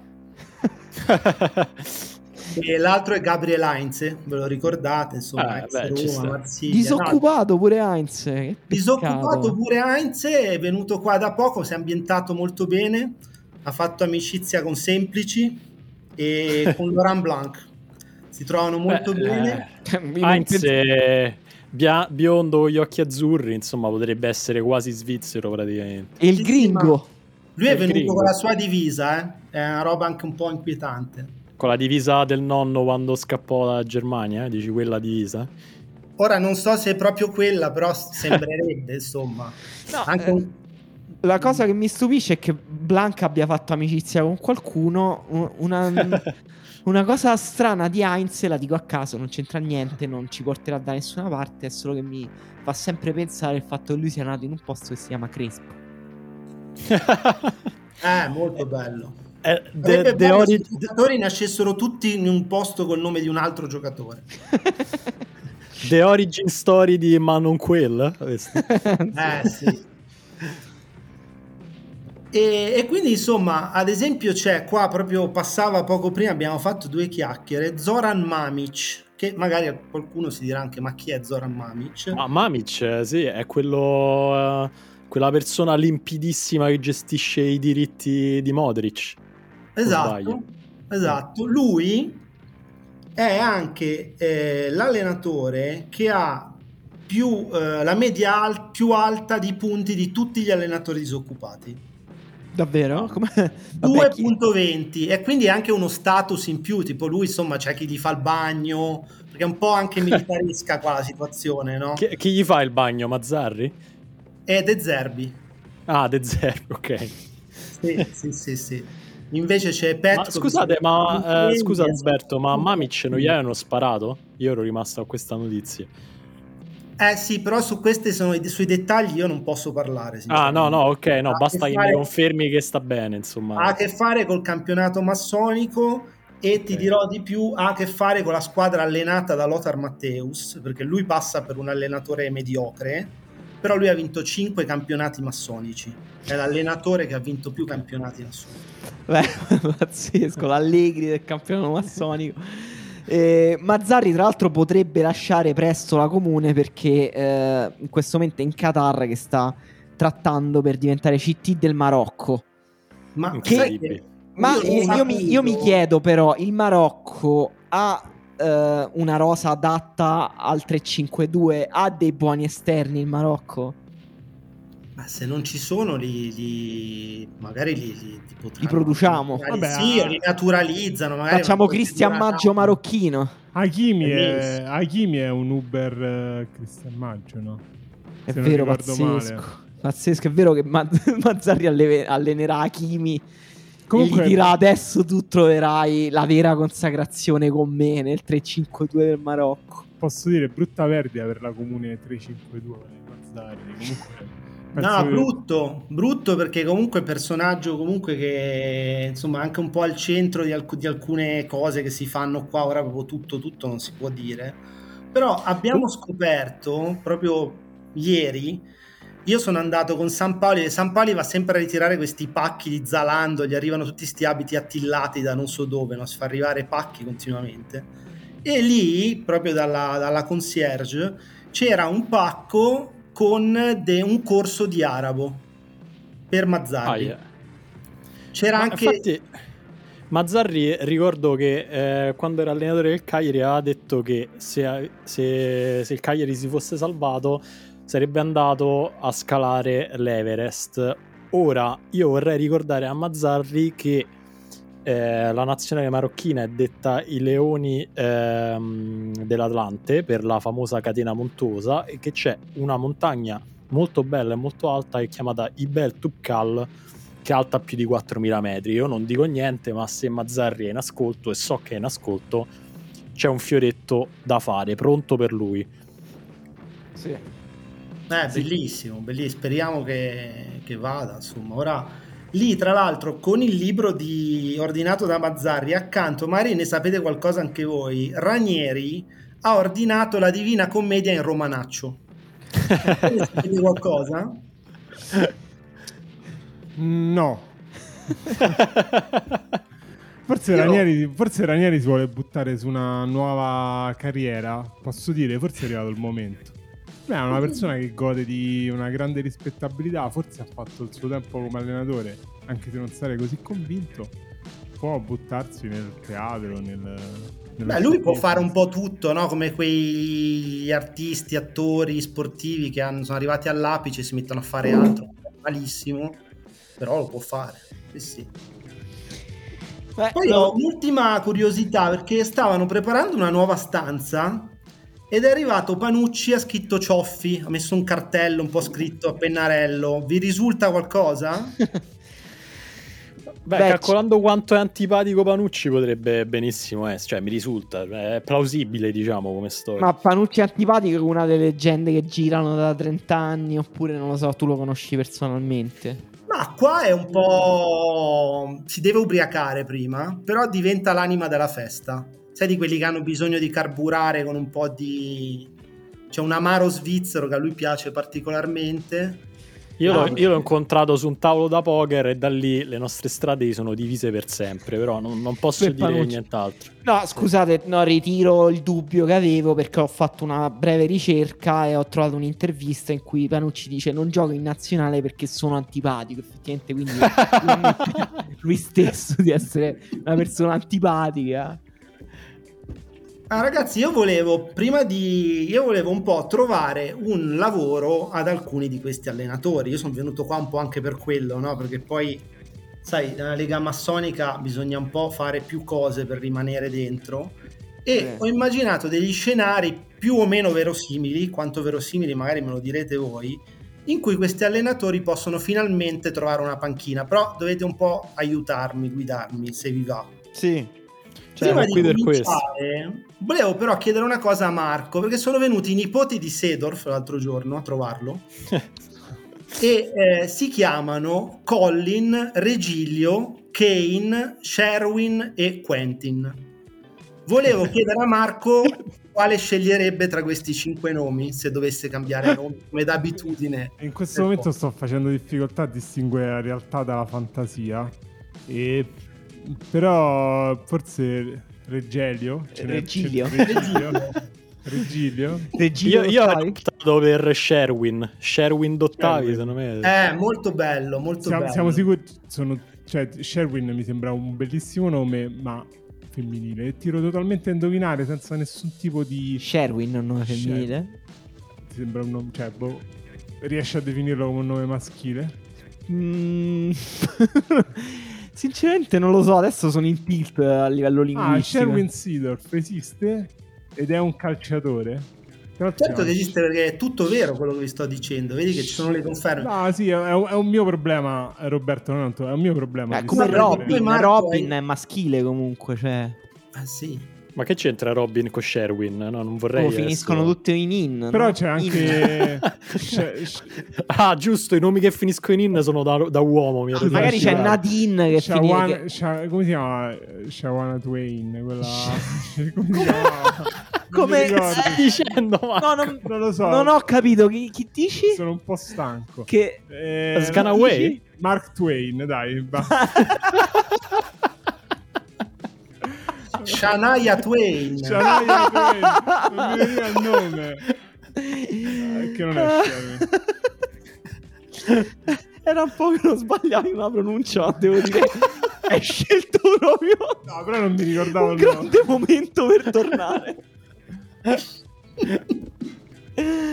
Scusa Roberto, hai delle questioni in ballo? No, io stavo anche, stavo anche avallando la tua teoria perché Xi Jinping è un maschio e finisce in I. Eh, lo vedi, lo vedi. Tutto torna. Scusa, chiedo scusa agli ascoltatori, andiamo avanti. E Marco poi ha scelto Regilio tra, tra i cinque, che è l'unico che è ri- eh, non gioca più a calcio. Ah, No. È come te, è Marco. ritirato. Si è già ritirato. È l'unico dei cinque che si è già ritirato. Tre cercano squadra. Mamma mia, ragazzi, io vi consiglio di andare a vedere una foto di Regilio Sedorf su, su Google. Non è una persona che vorrei incontrare di notte, diciamo. No. no. Però 12, 12 gol nel campionato lituano. Buttali Marco, è più, fo- è più forte Regirio Sedorf adesso o tu al picco della tua vita? Forse io al piccolo della mia vita. Oh, finalmente abbiamo trovato il Ah, ma golden era- standard. Era un portiere. No, no, a me No? Virgilio mi risulta... um, Sì, sì, portiere, portiere. Quindi 12 gol, cioè come Cilavert. No. Tirava le punizioni. Io vedo delle foto con lui con i guantoni, però forse non è lui, non lo so. Il Wikipedia olandese su cui ho basato. Qua non è venuto con i guantoni comunque, non ho saputo riconoscerlo rispetto agli altri, cioè è venuto con le mani normali. Comunque, carriera di eh, Regilio Sedorf, Sparta Rotterdam, Alessandria 66, Sparta Rotterdam, Beveren, Atrominus Hierokipsiu, Os, Taura. quest- questo è un bel nome di squadra che non avevamo mai detto, forse. Laura? F- FK Tauras Taurage o Tauraghe, lituana. Dalla Lituania poi si è spostato in Armenia, Ganzasar Kapan, per tornare poi in Olanda, per- riportando tutto a casa, come si dice. Aglandia, Remo e Utwick. Anche il Remo, devo dire, bella. Remo bella è, la squadra di un'osteria romana? Remo? Torneo dei a Remo le fettuccine sono ignoranti. esatto. Che te lo dica a fare? Sai, c'è sempre un ristorante italiano in tutto il mondo, quindi magari in Lituania, a Remo, si è aperto la pizzeria. Eh, può essere. Poi c'è anche una storia triste, volevo raccontarvi, che ho scoperto, che è quella di Bruno Labbadia. Sì. No. Ricorderete, no? Eh, stava Sì. per andare al Genoa, allenatore italo-tedesco. Lui veniva bullizzato da bambino perché era figlio di italiani, però lui non parlava italiano, quindi veniva bullizzato in Germania. Poi tornava in vacanza d'estate a Latina e lo bullizzavano perché non parlava italiano. Quindi lui Ah, veniva quindi non, non parlava nessuna lingua Bruno Labbadia, era No, tipo, scrivendo su dei fogli. Però insomma è una storia che un po' lui ogni tanto l'ha, l'ha- l'ha tirata fuori, insomma, sai quelle serate un po' malinconiche con, eh, davanti al cammino, queste cose Ma la Badia non doveva andare al Genoa tipo l'anno scorso. L'anno allenare. scorso, esatto, prima E di poi che è Messina. successo? Eh, non lo so, magari anche problemi psicologici a sto punto quest'uomo. Non lo so. Non lo so, Non ho- gli chiederò comunque se ci ricolleghiamo, magari gli faccio due chiacchiere. E... Quindi vabbè, aiutiamo questi allenatori a trovare squadra. Allora, io vi faccio una domanda iniziale così per scaldarci a tutte e tre. certo, non ci siamo scaldati abbastanza. Eh, facciamo, facciamo veloce. Allora, eh, la squadra di calcio dell'ultimo uomo, la grande Mm. squadra di calcio dell'ultimo uomo, con tutta la redazione, viene invitata a un grande torneo internazionale dove ci sono i redattori di The Athletic, l'Equipe, Marca, Forfortù, Ciringhito, tutte le grandi... grandi Tutte le testate più autorevoli del mondo, insomma. Esatto, esatto. e eh, potete scegliere fra tre allenatori per questa squadra. Tiago Motta, Marco Rose o Fatih Terim. Beh, Chi prendete per migliorare No. le prestazioni della, della vostra- della nostra squadra? per forza l'imperatore, direi. Non so cosa ne pensano Emanuele e Marco. Dai, Diciamo che, che- cosa dobbiamo fare con questo torneo? Dobbiamo provare a vincere o fare uscire un bel reportage? Perché se vogliamo fare uscire un bel reportage, ovviamente tutto un torneo allenati dall'imperatore Terim, ovviamente la, la risposta è quella. Secondo me se vogliamo vincere il migliore invece è Tiago Motta, che uno andrebbe molto d'accordo con tutti, con tutti noi, sembra una persona simpaticissima, abbiamo più o meno le stesse idee, eccetera. In più ha dimostrato un pragmatismo incredibile nell'ultima stagione allo Spezia, allenando una rosa, secondo me, di livello più basso rispetto alla posizione in classifica in cui è arrivato. E secondo me quella per vincere sarebbe la soluzione migliore. Non so, Marco, che dire. Ah, basta che non mi fate allenare da Marco Rose. Marco Rose no, dai. Ha paura? Molta paura. Io sarei per, per Terim, comunque ma magari non in questo preciso momento, però la storia finora ci dice che Terim è un allenatore migliore di Motta. No, è che ho paura un po' degli attriti tra alcuni, diciamo, redattori dell'ultimo uomo e Terim. Però Terim è una figura, una figura appunto eh, quasi dittatoriale. eh, appunto. Eh, vabbè, eh, o è così o pomì, come si dice. Come si dice al carosello di cento anni fa, Marco. Un uomo cresciuto vedendo Calimero in bianco e nero. Quindi io Pensavo vado, dicessi come si dice a Istanbul, che era molto peggio. io vado per Terim. Bene, allora t- sia Terim. Allora, partiamo da Dario. Primo Vai. scenario. La Roma è prima in campionato, prima della sosta per, per il mondiale, ma una puntata di trame sulla mafia nel badminton coinvolge direttamente il segretario generale delle Nazioni Unite Guterres, che è costretto a dimettersi. Mourinho viene corteggiato dalla comunità internazionale, cede e diventa segretario generale dell'ONU. La Roma senza allenatore sotto shock restringe la rosa a tre allenatori: Zenga, Cannavaro e Iachini. Chi Madonna. prendi? Eh, beh, prendo Zenga perché è l'unico che a livello carismatico può occupare il vuoto lasciato da Mourinho. Bene, ora c'è già il seguito di questa storia. Allora, la Roma di Zenga è in zona retrocessione, Emanuele. Ecco. Ah, per me? Eh. Ok. Sì, è terzultima, è appaiata la Lazio e ha appena perso il derby 7 a 1, dove ha segnato anche un gol Michael Carrick, 41 anni preso dalla Lazio No. a parametro zero. Che disastro. Un disastro, ragazzi. I Friedkin disperati cercano uno specialista delle salvezze e ti chiedono di scegliere tra uno di questi tre: Tony Pulis, Pepe Bordalas e Serse Cosmi. Mamma mia, tre nomi che mi fanno sognare. La Roma di Tony Pulis sarebbe incredibile. Roba Bellissimo, bellissimo. da Shamrock Pub dietro il Colosseo a fare il tipo col, col parca, gli, gli stemmi della lambretta. Una roba incredibile. La pioggia anche arriva assieme a Pulis, hai capito? Sì, sì, per, per- per noi della scena Moz romana sarebbe una vittoria pazzesca, però non posso sceglierlo perché credo che non avrebbe un impatto proprio immediato. Tony Pulis non credo che parli italiano e non credo che nessun giocatore della Roma, tranne Tammy Abram, parli inglese. E, Smalling non parla inglese. e- no, non credo. Smalling non No. appartiene alla Ok. razza. Come la Badia, parla così, non parla le lingue. Credo, credo che, cioè, credo che fosse ufficiale a un certo punto che Smalling è rettiliano. No? Sì, sì. Però pensavo Ah, i sì. rettiliani parlassero inglese. Sì, sì, No, ufficiale, no, no, ufficiale, confermo. ufficiale. E Serse Cosmi sarebbe la scelta di cuore perché grande tifoso romanista, ovviamente sarebbe bellissimo, però ho dei dubbi. Ehm, qual era il terzo? Bordalas. Ecco. Getafe, Valencia. Geta- Borda- Bordalas è l'unico che può raccogliere l'eredità di Mourinho di creare una squadra di pezzi di merda che può salvarsi nelle ultime giornate a suon di falli e intimidazioni. Una Roma a testaccina. Beh, Bordalas comunque lo, lo- lo tengo anche l'anno dopo, eh. Cioè salva la Roma e poi anno dopo.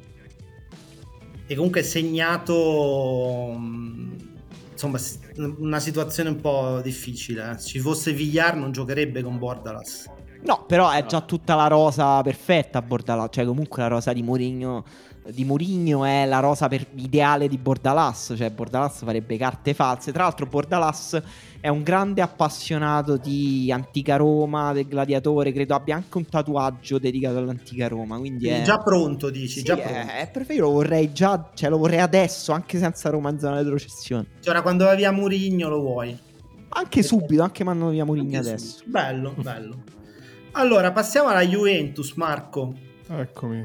La Juventus fatica a tenere il passo per il quarto posto, mancano 10 giornate e devi recuperare 6 punti alla quarta in classifica, che è la Cremonese.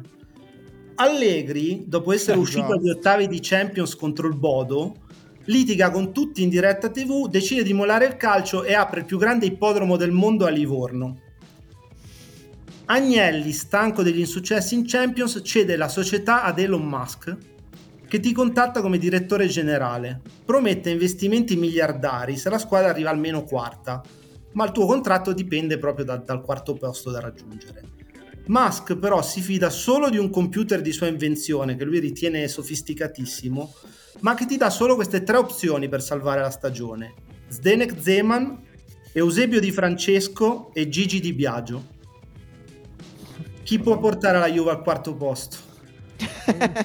Che, che- che mente contorta, Roberto. Scusa se te lo dico. È il computer di Elon Musk, È non il sono computer io. di Elon Musk. Il computer di Elon Musk mi dice: Te dice che stai visto. che c'è un sacco di problemi, te dice Marco. Allora, eh, tecnicamente avrei detto Zeman, ma. Ma Zeman credo che abbia fatto il suo tempo proprio cioè, a livello proprio temporale. Eh, quindi lo escluderei. Eh, Di Biagio, oltre ad allenare un- per un giorno la nazionale maggiore, che cosa ha fatto? Che ha fatto Di Biagio? Che allenato la Francesco- spalla, no? Per di, qualche di Francesco, giorno. di. Francesco non posso sceglierlo, non lo so, c'è qualcosa in lui di cui non mi fido assolutamente. Cos'è? Cos'è questa cosa?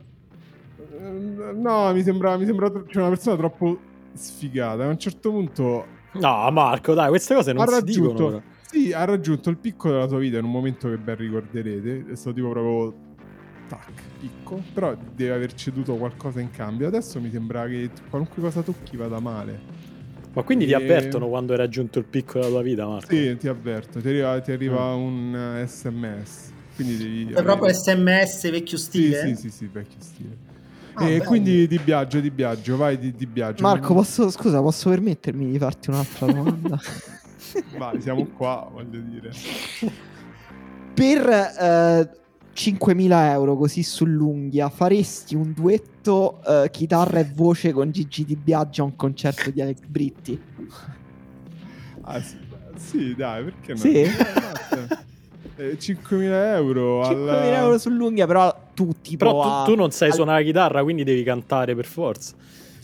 Sì, sì, Gigi Di Biagio prende la chitarra di Alex Britti e dice chiamo ah, sul palco Ah, un grande grande amico di Alex e di me, Marco Dottavi, tu sali e canti un pezzo di Alex Britti davanti all'ippodromo di Capannelle. Grande... Ah, le parome carapannelle. Comunque c'è il No, io pubblico di Alex Britti, non un duetto così a casa d'amici, che, che è? Tra l'altro, No, da quello che so, Di Biagio sa suonare la chitarra coi denti. Comunque sì, Marco si accetta. Mi sa che accetto. Io pensavo che era tipo all'Alexander Platz a Roma, questi piccoli jazz club che so No. che lui frequenta. Preferivi? Preferivi il eh, Sì, raccolto? sì, mm, sì, così avrei, avrei accettato. Al- sul palco di Capannelle no, mi sarebbe troppo ridicolo. Scusa Roberto, continuiamo a trovare lavoro agli allenatori. Ora qua tre allenatori in cerca di lavoro. Dario Mancini Sì. viene esonerato dopo aver perso 5 a 4 a Vaduz contro il Liechtenstein nel girone di qualificazione per gli europei. Partita un po' strana. L'Italia all'ultima giornata è obbligata a vincere per qualificarsi e la federazione sceglie per la prima volta un allenatore straniero. Ma resta disponibile solo questa terna. Raimondo Menech, Ole Gunnar Solskjaer, Frank De Boer. Volavao la Eh. spalla partita. Io per divertirmi dico Raimondo Menech sarebbe stupendo se annunciasse la formazione dell'Italia in diretta tipo sul TG1 scegliendo i giocatori in base all'oroscopo come faceva con la nazionale francese.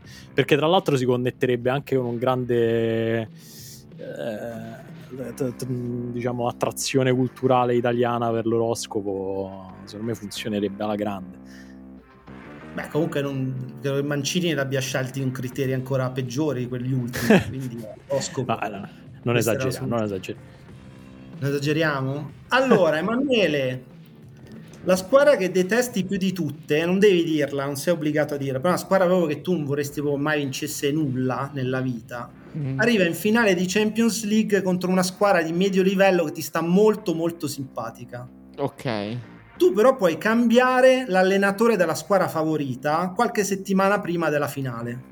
Squadra favorita è quella che io odio. È quella che odi, quindi un allenatore che può peggiorare il più possibile le prestazioni della squadra favorita. E Sì. i tre allenatori sono Andriy Shevchenko, Aureliano Andreazzoli e Nestor El Maestro, che tu ti ricorderai perché tu hai scritto un pezzo su Nestor El Maestro. sì, sì, assolutamente. Vuoi dire Ma- magari a qualche Ah, ascoltatore sc- di- scusate, Aureliano Andreazzoli è Aurelio Andreazzoli o è un, o un man non Ah, è Aurelio, Eh, scusa, ho scritto Aureliano perché... No, no, magari, cioè, sai, in questo podcast non si sa mai, eh. Ah, ma sai cos'è? Che qua si è registrato come Aureliano comunque nella stanza qua del... Ah, ok, Forse non giusto. farsi riconoscere, però è lui, eh, l'ho visto, cioè, gli ho parlato. No, Ne- Nestor il maestro è questo allenatore, diciamo, serbo con una storia un po' travagliata, soprattutto con suo fratello, che a un certo punto sembrava anche un ottimo allenatore, poi ha avuto, sta avendo una carriera in realtà strana. Eh, però, eh, scusa, mi devi ripetere i nomi perché già me li sono scordati. Shevchenko, Shevchenko. Andreazzoli e Nestor Maestro. allora, Andreazzoli purtroppo, per- dico purtroppo perché non mi sta simpaticissimo, credo comunque che sia un bravo allenatore e ho troppa paura che... eh, ehm, cioè, vada nella squadra che io odio, questo allenatore che già mi sta antipatico, in più magari gli riesce pure la cosa perché comunque è un bravo allenatore, c'ha la squadra più forte, non so se realmente la, po- la possa peggiorare. Eh, In invece quello... dopo aver perso una finale con la Roma.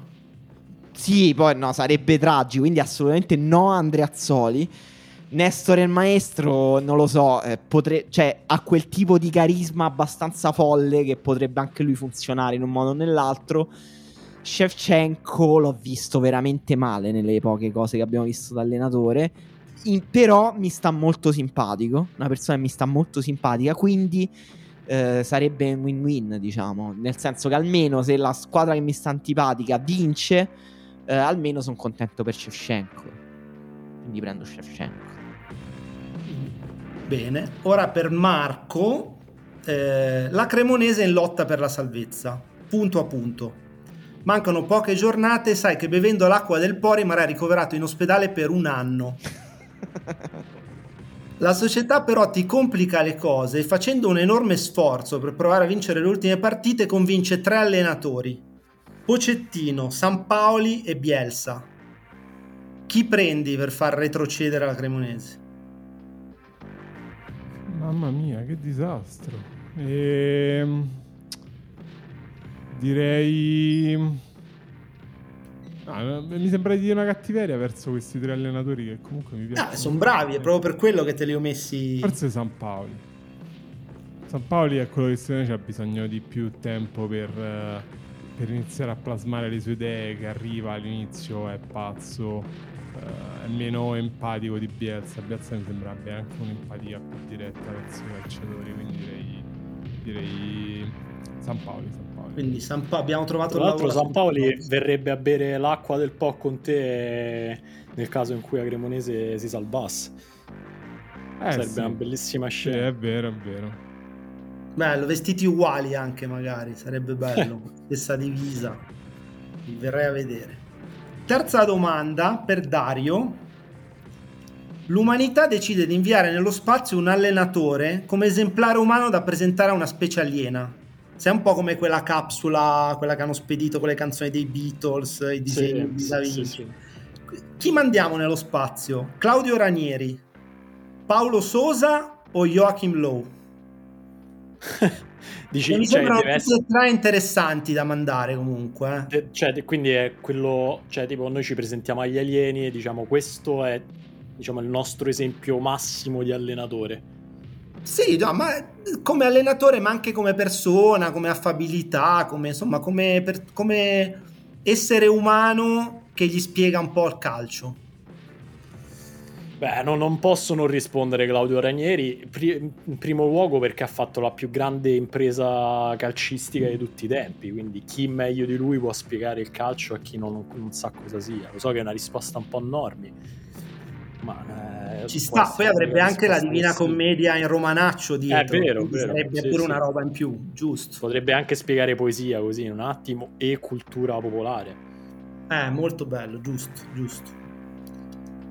Emanuele, terza Sì. domanda per te. Diventi un promotore di eventi di MMA e hai deciso di creare una serata in cui a combattere sono solo allenatori di calcio. Sì. L'idea piace molto alle TV, ma come vincolo ogni manager può eh, insomma, far scendere sul ring solo un lottatore. Nella tua squadra ci sono Jap Stam, Mhm. Slaven Bilic e Davide Ballardini. Chi mandi a picchiarsi? No, Davide Ballardini mi sta troppo simpatico, non vorrei mai che gli succedesse qualcosa di brutto. E Stam Bilic, bella bella accoppiata, però secondo me Stam è molto intimidatorio, però mena meno di Bilic. Bilic mi sembra proprio uno che potenzialmente ti uccide con un pugno, quindi prendo Bilic. Eh sì. Ho, pensato la stessa cosa mentre parlavi. Marco, terza domanda. Una casa editrice ti propone di fare il giro del mondo con un allenatore con cui passerai il prossimo anno 24 ore su 24. E poi uscirà questo libro compratissimo, spinto da tutti. eh. Il viaggio è tutto pagato, ma ti vengono proposti solo questi tre nomi: Rafa Benitez, Cristian Panucci e Walter Mazzarri. Con chi vai un anno in giro per il mondo? Panucci lo escluderei. Ti prego, Walter Mazzarri, Marco, che è ti prego. antipatico. No, Mazzarri, Mazzarri si lamenterebbe di ogni cosa e la gabbia, noi siamo arrivati tardi perché la camera c'era troppa aria condizionata. Beni- Benitez secondo me è una persona colta e raffinata, molto intelligente, molto anche alla mano. Eh, magari non il massimo del... No, non, non lo so, invece che... No, dico Benitez. Benitez mi sembra davvero... Eh, questa persona- bella pancia, pure un po' magari Ah. no, al ristorante. Eh sì, sì, sì, mi sembra un appunto molto raffinato. Chi era che ci raccontava che c'era a Napoli c'è un, eh, un senza tetto che è da anni a Napoli e che era arrivato per eh, conoscere Rafa Benitez? Quello potrebbe essere Marco dal futuro, forse. Quella è una storia incredibile di per sé. Non so se par- ne abbiamo parlato nella vita reale o in pendolino.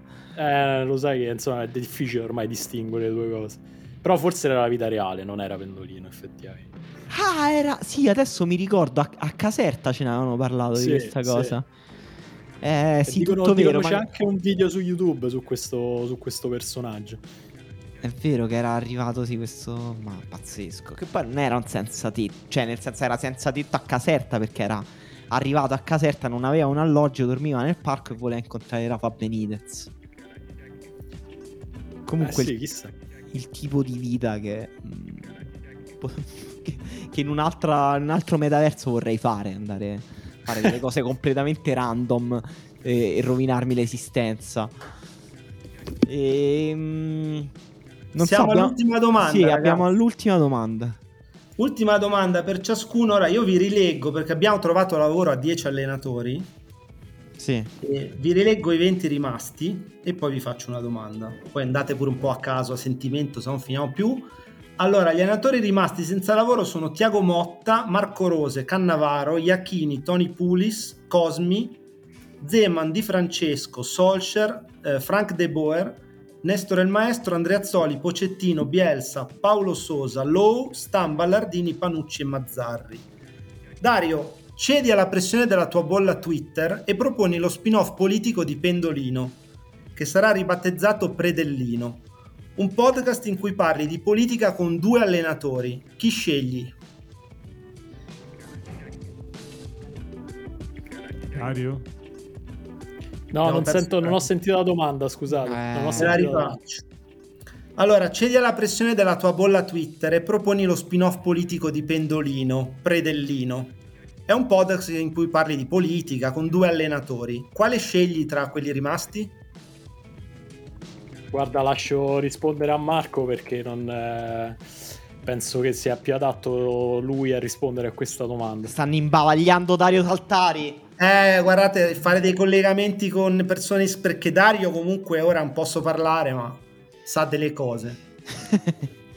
Io, Se lo vogliono mettere a tacere. io prendo Tony Pulis sicuramente perché comunque sono un- cioè il sistema politico inglese mi affascina molto. Sì. Quindi magari può comunque s- penso E tra l'altro sembra una persona... Sì. Cioè, Ragazzi, io lo voterei. Cioè, tipo, se alle politiche una nazionali... coscienza Oh, Sì, sì, se alle politiche italiane si candidasse Tony Pulis, voterei Tony Pulis. con la tuta, no? Anche, cioè presenta un Sì, po' il così, come cappello, la tuta, popolo. come Tony Eh, Pulis, certo. certo. E, Sì, sì, lo voto anch'io.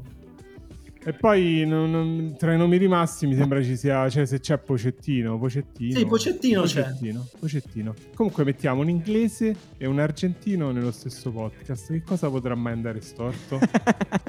Sì, tra l'altro, Pocettino mi sembra mega fricchettone. Mi sembra una persona che non, non- non so come parlerebbe di politica. Non lo so. San Paoli, forse. Bielsa. Mazza, Bielsa, Biel- Mazza Bielsa. Bielsa. Vecchia, vecchio socialista. Anche Ballardini credo che abbia qualcosa da dire eh, a livello Zeman. Eh, Ballardini un No, po'. Zem- Zeman era nei 5 Stelle, non voglio proprio sentire parlare di politica. no, Ballardini, sai che c'ha il- lui racconta sempre di suo nonno contadino. Lui viene proprio da quella società, quella civiltà agricola, così, che è un po' comunque una forza della sinistra italiana, un po' gucciniana, quel mondo là. Ah, sì, sarebbe interessante però, no? Cioè, un Sì, punto sì, di molto, vista- molto. punto di vista, eh, ha scelto Marco però, quindi ha scelto così. Forse lo chiamavo Falkland Malvinas, il podcast. Beh, bello. Allora, tocca a Emanuele. Sì. Una tua ricetta a pendolino viene ripresa da Cannavacciuolo a Masterchef e diventa la ricetta dell'anno. Sì. Diventi la nuova benedetta parodi della TV, vieni strapagato per un programma nel mezzogiorno su Rai 1, che i vertici Rai battezzano curiosamente Mestolino. Ah, Il format sono due allenatori che cucinano e parlano delle loro esperienze di vita con te. guarda, vado, ti dico subito dritto i nomi. Walter Mazzarri, ovviamente. Eh, Bello.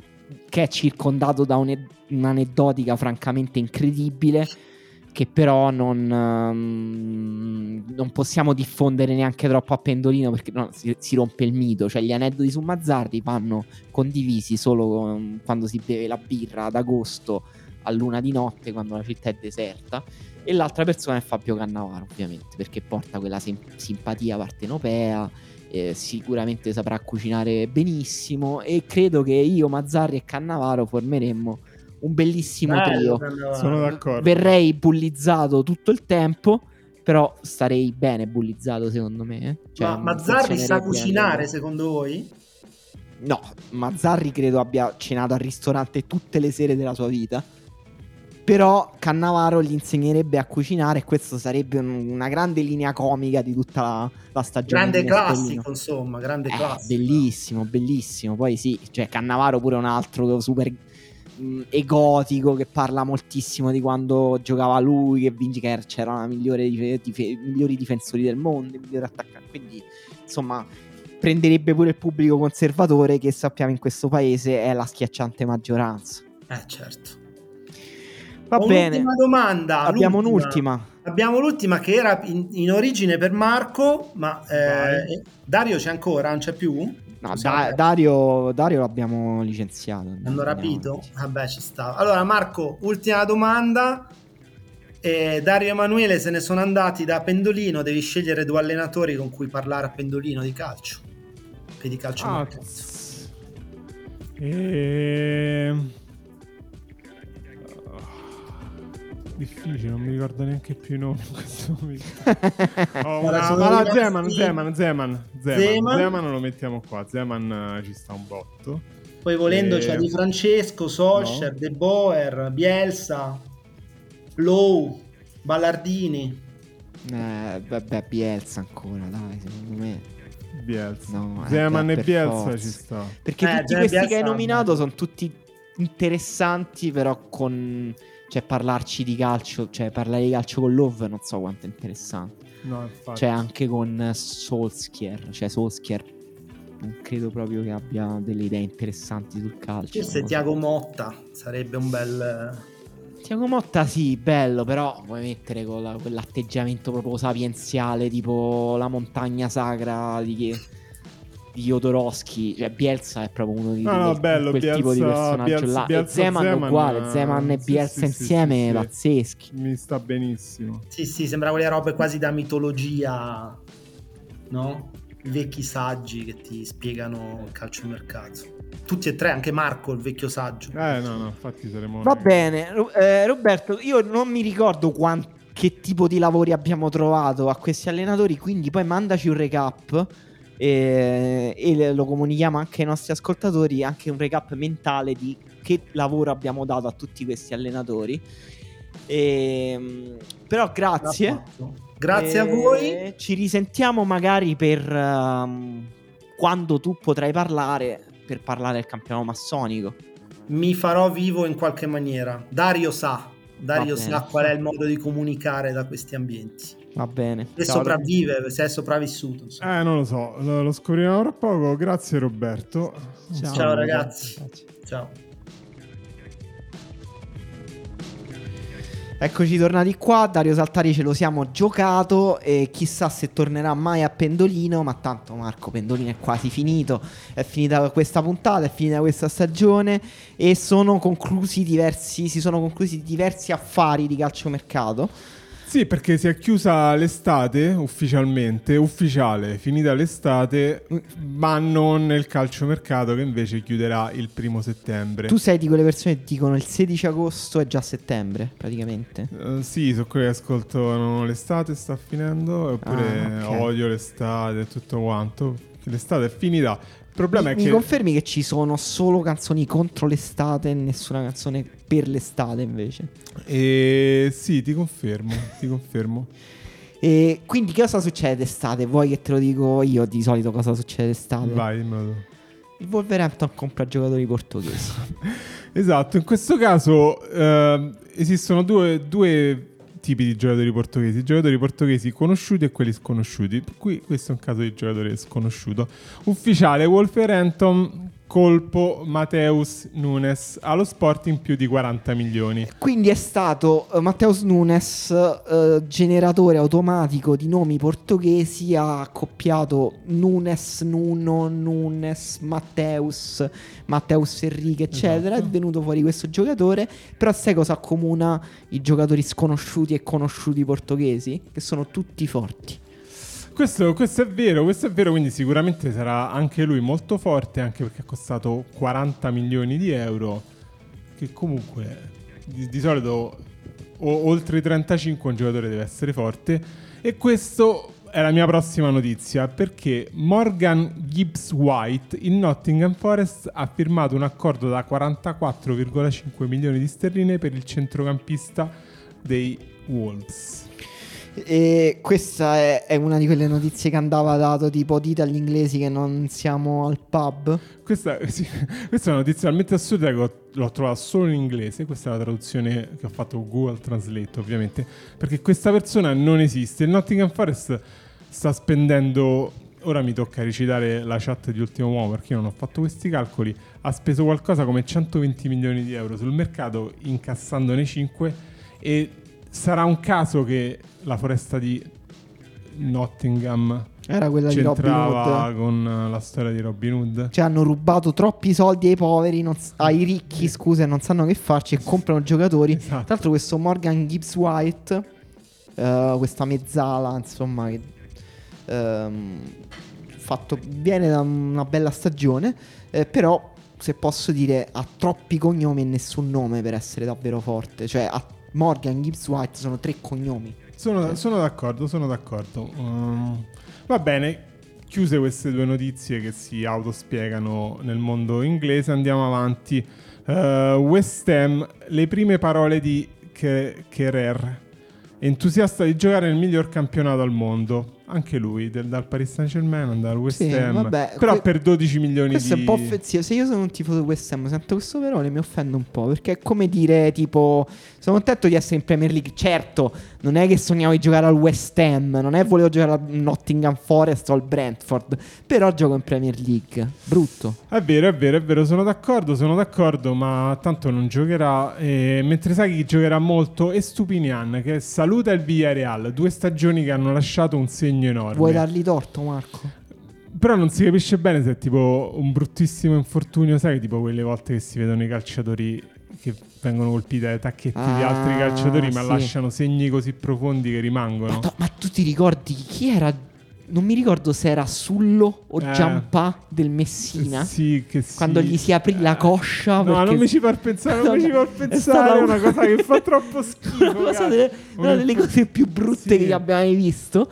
Consiglio ai nostri ascoltatori non eh, particolarmente sensibili alla carne umana di recuperare quel fotogramma in cui la coscia di questa persona è semplicemente aperta. Vabbè. Se vi state chiedendo cosa c'è dentro la nostra coscia, eh, Sì, è- quella foto è la risposta. È la cosa più simile a una braciola di maiale che, vedete, che vedrete mai su un essere umano in vita vostra, eh, a meno che non facciate il medico, il cannibale.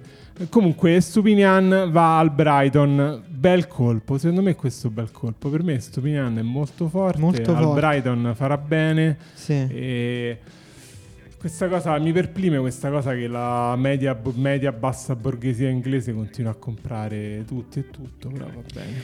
Tra l'altro, mh, sai, che il- sai qual è il lavoro del padre di Estupignan? E il, ehm, il netturbino. No, assolutamente no. È un sociologo eh, che oggi ricopre il ruolo di rettore della facoltà di agraria dell'università eh, Luis Vargas Torres. Ti posso dire, ora che me la dici questa cosa, avrei dovuto ricordarmela perché forse ne abbiamo già parlato, sempre per quella storia vita reale, pendolino. Non lo so. sai qual è il soprannome di Estupignan? E il pendolino di Villa Ieco. Sicuramente Marco. Eh, forse hai letto troppi romanzi di Cortazar. Eh, no, è il proiettile dell'Equador. A proiettile però è un brutto soprannome. Eh, un po' sì. E... Va bene, comunque passiamo al mondo reale, al terzo mondo, perché Mark Bartra, Bartra lascia la Spagna, oggi viaggerà in Turchia e firmerà con il Trabzonspor. E... Che dire? Eh, a un certo punto tutti firmano eh, per la Turchia. Eh, cioè, sì, eh. è, è- è tipo arriva come arriva la morte, no? Vestita tresto- triste mietitore, arriva la stessa cosa, però vestito da imperatore Fatih Terim che ti bussa alla spalla, dice vieni in Turchia, la tua carriera è finita. Eh, va bene, va bene, però secondo me è un bel modo di finire la propria carriera in Tra l'altro Turchia. ti ricordi quando non si poteva giocare a pallone? Senza Mark Bartra? Bartra, sì. È durato molto poco. E, e andiamo avanti. Bologna, colpo in difesa. Dal Genk arriva il colombiano John Lucumi. John Lucumi. Cosa sai dirmi di John Lucumi? Ehm, Faccia simpatica. Allora, mm, è un centrale mancino che ha giocato a 4 soprattutto come centrale di sinistra ehm, viene, arriva al posto di Teate dalla stessa squadra di, Teo- di Teate, ma dobbiamo aspettarci un giocatore molto diverso da Teate perché è molto meno atletico, molto meno aggressivo, molto meno veloce di Teate. Però è secondo me un difensore interessante ha belle letture, un po' più tradizionale come difensore rispetto a Teate, però interessante. Quindi diciamo che il Bologna ha letteralmente fa detto è andata bene con Teate, Sì, andi- ha, ha aperto la pagina Transfermarkt del, del Genk, ha visto difensori, ha letto la Sì. lista, ha detto prendiamo questo. sì. Comunque è una buona idea di mercato, però si è premurata perché se non va bene Lucumi, il Bologna ha un nuovo difensore. Joaquin Sosa ha terminato le visite, ora la firma. Ma Joaquin Sosa, diciamo, Lucumi è 98, Joaquin Sosa è, 90, è 2002, scusa. Ed è un altro centrale mancino. E, è impossibile dire se è forte perché ha giocato in Uruguay fino adesso. Però la cosa che si può dire sicuro è che c'ha un- veramente un gran sinistro. Ok, quindi eh, continuo a parlare del mercato del Bologna perché mi, mi interessa molto. Il Bologna non ha fatto mercato fino a questo momento se non vendere, e poi nello stesso giorno ha comprato due difensori mancini. Sì, e continua a non comprare attaccanti, però.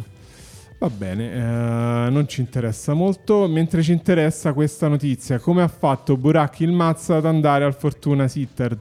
Questa non è una notizia, ma, ma più probabilmente è un, è un grido d'accusa Eh, alla sì, società eh. moderna. Non lo so, è- è- l'ho scritto io questo sul G-Doc, devo dirlo, perché stamattina stavo guardando le partite del Twente, perché il Twente deve giocare contro la Fiorentina, e a un certo punto è comparso Burak Yilmaz nella squadra che stava affrontando il Twente, e, e con cui il Twente stava vincendo 3-0.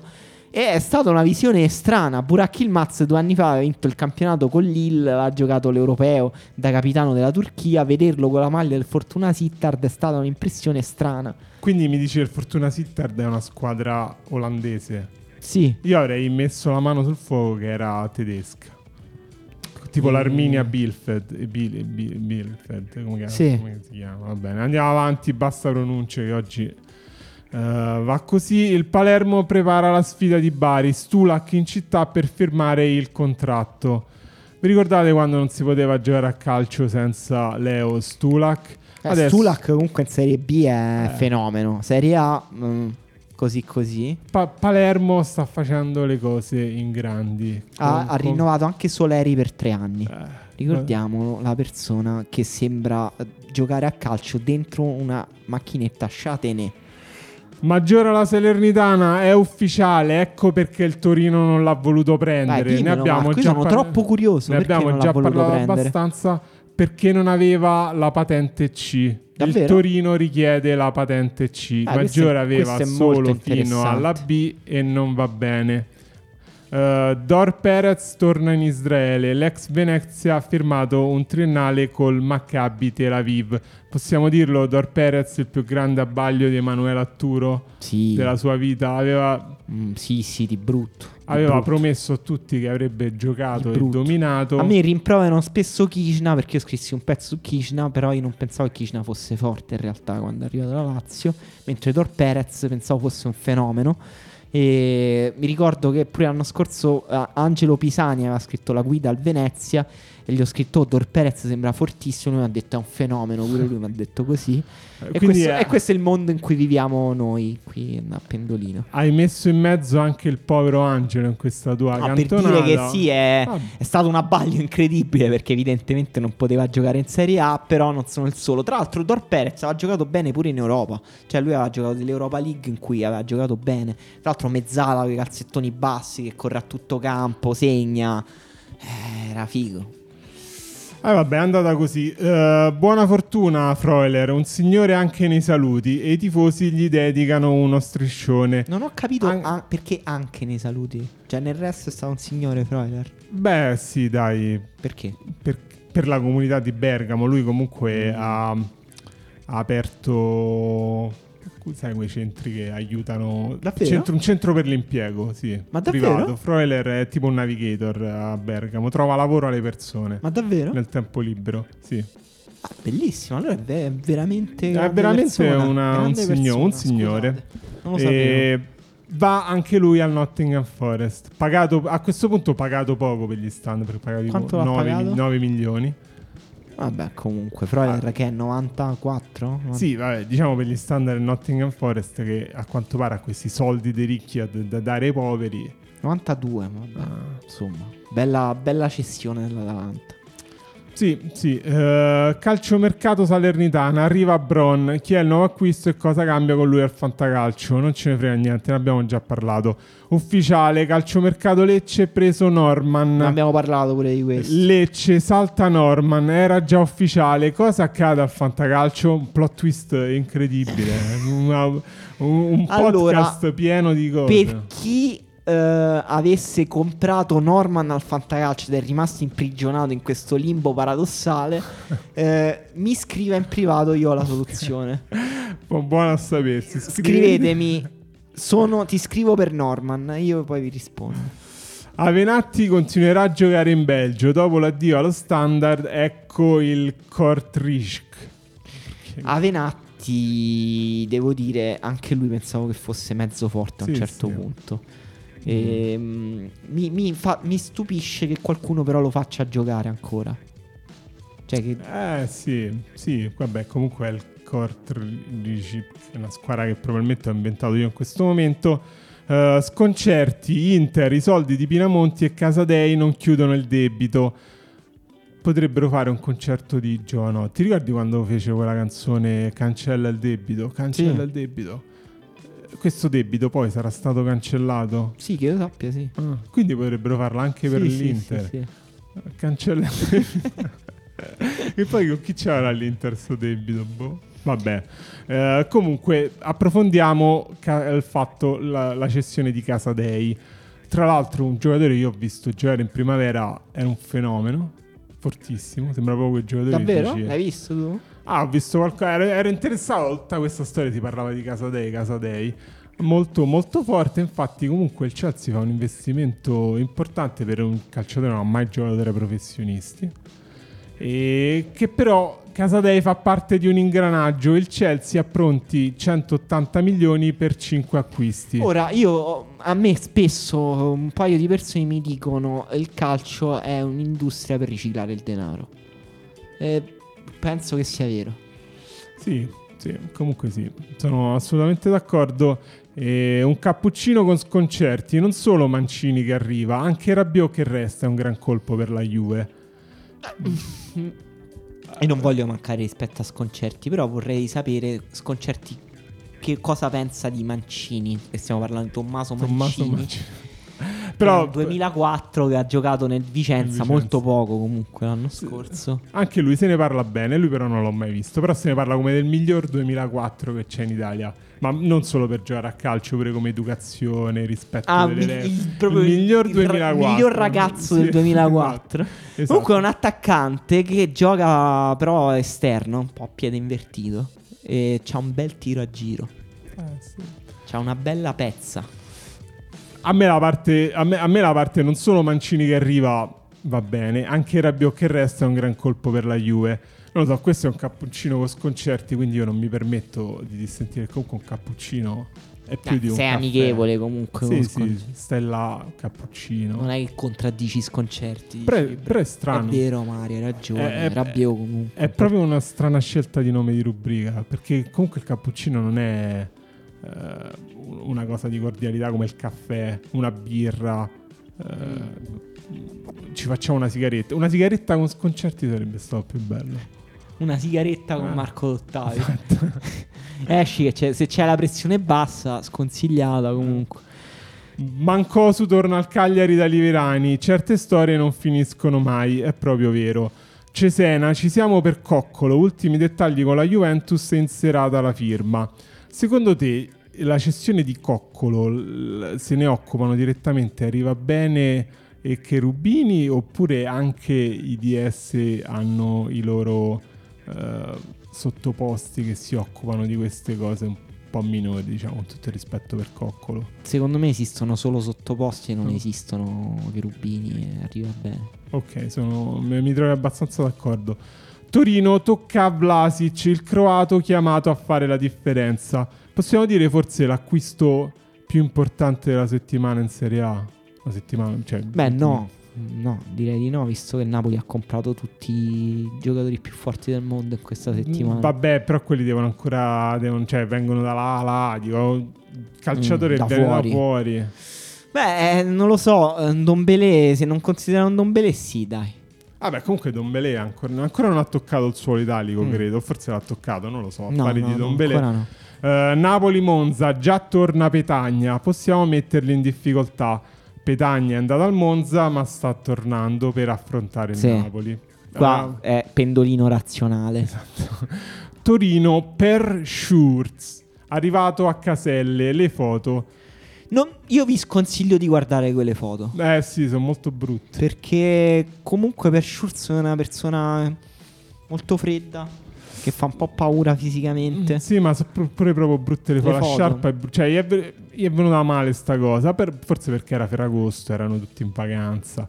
Però per sure vi dico che era il, il progetto eh, post delict. Cioè, tipo, doveva sostituire delict. Non è andata così. No, zero. E quindi, secondo me, ci sta bene che tutti e due sono arrivati a Torino, uno con la Juventus e uno col Torino. Po' una cosa un po' strana, non lo so, però penso che possa riscattarsi. Prendetelo al vostro fantacalcio. E ufficiale, Nacio Monreal si ritira, finisce una tappa, ne comincia un'altra. Questa è una grande vittoria per te.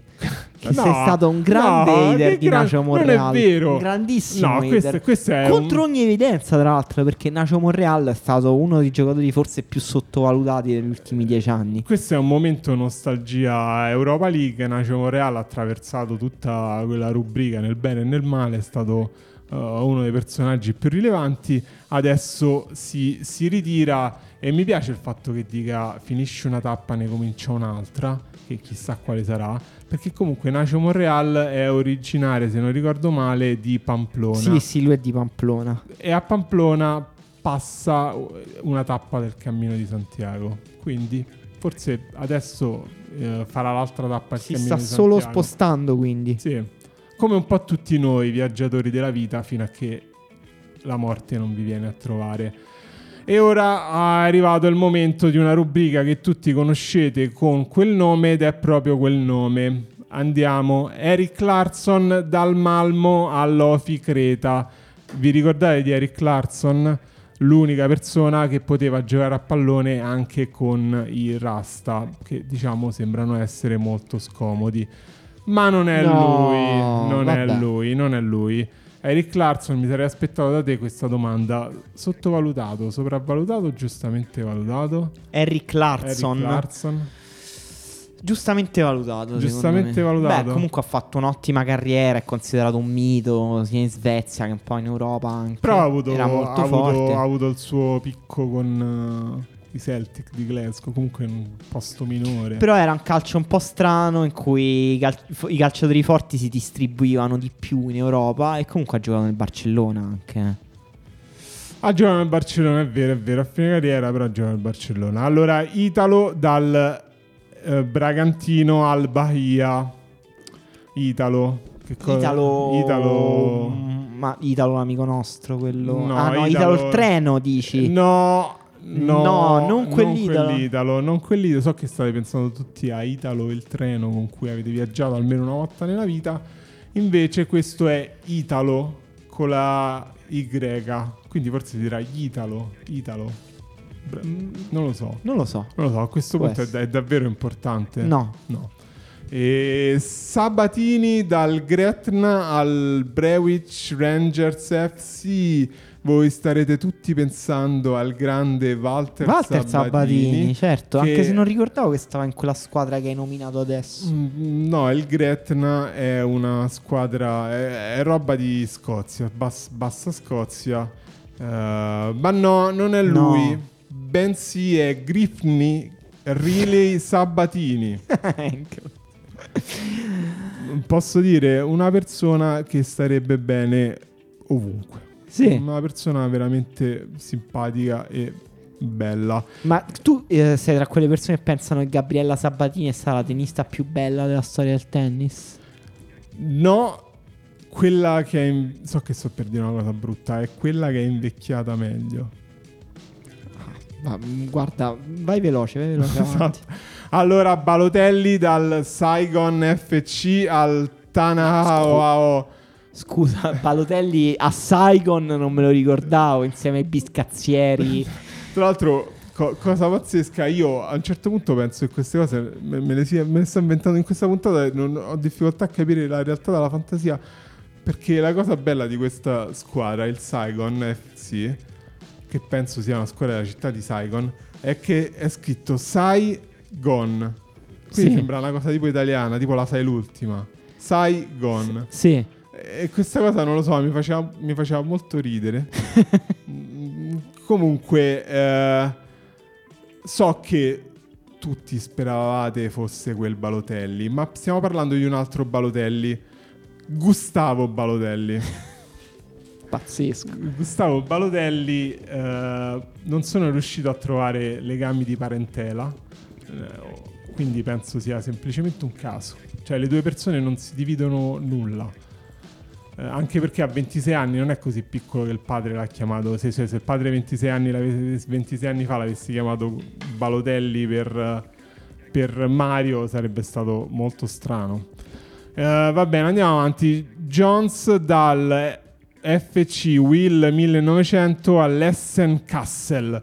Ma non quel Jones, ovvero Indiana, Indiana Jones. Jones, eh, sì. No, neanche quel Jones neanche Nora Jones, No. bensì Noah Jones. C'è un altro Jones. Noah Jones. G- no- Noah Jones. Non No. Nora Jones. Non Nora bensì Jones. Noah Jones. Questo nome ammetto di averlo messo solo perché voglio dire agli ascoltatori di Pendolino che Nora Jones è il mio essere umano preferito sulla faccia della In terra. assoluto? In assoluto. Beh, buono a sapersi. Ci tenevo, ci tenevo a dire questa cosa. Eh, Aspriglia, Aspriglia dal Kozaksk Dubica al... Ma Spria si è ritirato un Via. sacco di tempo fa. E infatti, e infatti, purtroppo, nonostante avremmo voluto tutti rivedere Aspriglia giocare con la sua corsa ciondolante, i suoi tunnel folgoranti, è un altro Aspriglia, John Aspriglia. Ok. Posso dire, secondo me questa è una persona che è dovuta scappare da qualcuno o da qualcosa, anche perché gioca in Serbia. Mm, Ehm, Marco, chiameresti tuo figlio Faustino per 500.000 euro? sì, Ok. sì. E chiudiamo con Topic dall'NK Seve- Sesvete all'NK Varazdin. Ma topic tipo trend topic. eh, topic. Ma non quel main topic. No. No, non quel topic eh, la cui parola abbiamo imparato ad inserire nel linguaggio italiano nonostante credo venga dall'inglese. Bensì Matteo Topic. Posso dire uno dei peggiori nomi che abbia mai sentito nella mia vita. Esatto. Però anche lui al Varazdin che in qualche modo Sta facendo la squadretta, il Sì, Varazdin, eh, diciamolo. poss- possiamo dire un po' il filo conduttore di questa stagione di Pendolino. Il Varazdin, Sì. è vero, compare, Compare compare anche spesso. troppo. Ehm, devo dire se Svete pure bel nome.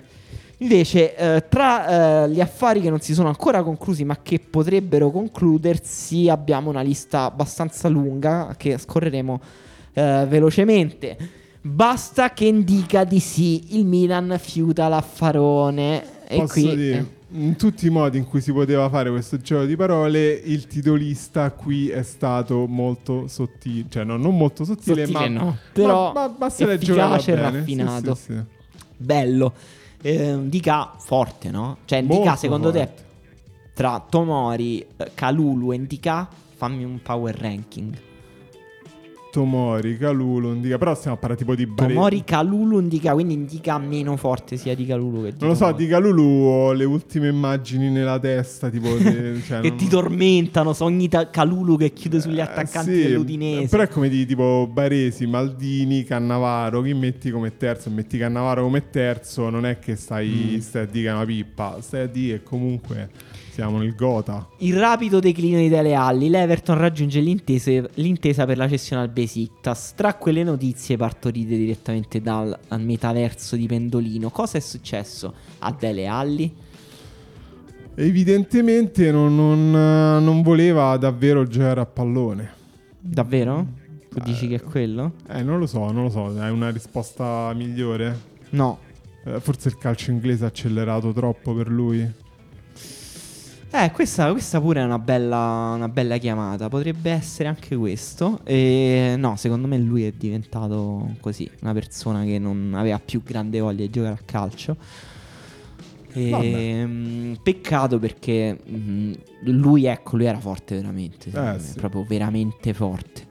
E, e tra l'altro uno dei giocatori più spettacolari da vedere, veramente uno dei, dei pochi che abbinava una grande eh, capacità di stare in Premier League eh, sulle seconde palle, grande intensità, pressing, presenza fisica, però giocate spettacolari, intuitive, istintive, bello. Peccato. Eh, Benassi è esposto in vetrina e la sua cessione si avvicina. Cosa- come ha interpretato questa cosa che eh, la Fiorentina aveva due giocatori proprio sicuramente che volevano vendere, che erano Kwame e Benassi, entrambi titolari la prima di campionato. Questa è una di quelle cose che si dice ogni tanto, lo fanno giocare perché lo devono vendere e tu dici sempre vabbè ma dai ma non ci sarà questo tipo di cosa in Serie Però A. se- e stavolta è sembrato proprio così. Sì, per me di solito Hanno sono... giocato bene entrambi, su Kwame soprattutto, incredibile. Sì, non so se è stato un caso, perché secondo me queste potrebbero essere anche mosse passive aggressive del, eh, del, Di italiano. di italiano che dice guarda come sto, mi sto ridotto male a terzino destro soprattutto, che devo mettere Benassi. Vabbè, quella è un po' una mania di italiano, ma Ah. di italiano sa te ti vede, dice tu, terzino. E il talento svizzero Rieder può sbarcare in Italia trattativa avanzata con l'Udinese. Si aggiunge un altro giocatore quindi che nessuno ha mai visto giocare che giocherà nell'Udinese. Un altro giocatore dello Young Boys, praticamente tut- quasi tutti i giocatori dello Young Boys stanno venendo in Italia con più o meno successo. Beh, perché comunque lo Young Boys viene da grandi stagioni, ha messo in vetrina molti giocatori. Udinese caccia all'erede di Soppi, idea chi? Beyerin. Incredibile, più forte Nacio Monreal o Beyerin, Marco? Beyerin. Beyerin? Beyerin è un altro che dici dall'Arsenal al Betis all'Udinese. Che ti è successo, caro Hector? Ah, lui si è rotto il crociato. Cioè, mi sembra quei giocatori che la cui rottura Sì. del crociato gli È abbiano un stata po'... decisiva. Lui era velocissimo, Eh. era un giocatore che proprio tutto, tutto atletismo. Adesso che non è più atletico, eh, non si capisce proprio che serva in campo. Abbiamo visto qualche partita del Betis l'anno scorso. È proprio un giocatore che fa il compitino. Però Però sarebbe anche- bello vederlo in Serie A. Darebbe un boost Instagram incredibile. Eh sì, sì, sì, è uno di quei giocatori influencer, anche molto attenti a tutte alle- le, le istanze un po', un po' meno mainstream. E comunque, secondo me, sta bene l'Udinese, che comunque è piena di giocatori cool. Questa cosa Eh, è un po' è vero. sottovalutata. Tipo Dodge Mm. e Beto. Sì, sì, no, Ehm. ci, ci sta bene. Roma al lavoro per sbloccare Belotti, Shomurodov, Bologna in stallo. Parte Felix. Felix, giocatore da Serie A o da Serie B in questo momento, Marco? E... Perché si parla di Mm. Cremonese, che è una squadra un po' in bilico, come tu sai. Serie B fa le fiamme, cioè secondo me un bel anno di B a dominare, no non so se gli fa bene, però secondo me in B fa, è molto forte, in A da rotazione non so quanto possa migliorare. Però a me sembra un giocatore interessante. Cioè, mi sembra più interessante di Shomurodov, per dire. Cioè, Shomurodov molto atletico. Ah. Ha proprio attaccante sgobbone, classico. Però Felix, secondo me, ha più margini di miglioramento. Cioè, è un giocatore che mi è sembrato molto Eh, intelligente. Però, però tipo alle squadre che, si devono salvare i margini di miglioramento interessano relativamente, cioè mi servi per questi Però segna, mesi. Felix è uno che sotto porta Ah, mi questo sembra è vero, questo è vero, questo non proprio uno che la, la butta dentro. Shomurodov no. Cioè Shomurodov magari è uno che ti fa il gol incredibile partendo da centrocampo, mentre Felix è quello che se gli arriva la palla in aria segna. Il Benfica sta cercando di vendere Weigel in tutti i modi. Tutti dicevano arriva Roger Schmidt, allenatore tedesco, nuova scuola, Weigel al centro del progetto. No, Weigel in, in vetrina. Cosa è successo pure a Weigel? Anche questa notizia l'hai scritta tu o l'hai trovata? L'ho scritta io. L'hai scritta tu. Questo è il mio stile, diciamo. esatto. esatto E e... Due anni fa Weigel era stato votato giocatore dell'anno dai, gio- dai tifosi del Benfica. L'anno scorso gio- giocava comunque titolare. Quest'anno è fuori squadra. Cosa succede? Te lo prenderesti alla Juventus, Marco? Posso dire non ho una risposta a nessuna delle tue domande su Weigl. Cosa gli è successo? Non lo so, me lo prende la Juventus tendenzialmente no. Mm. Cioè, se il Benfica sta cercando di venderlo. Quindi diciamo no. No. No, la seconda non lo so la prima. Mm. Ok.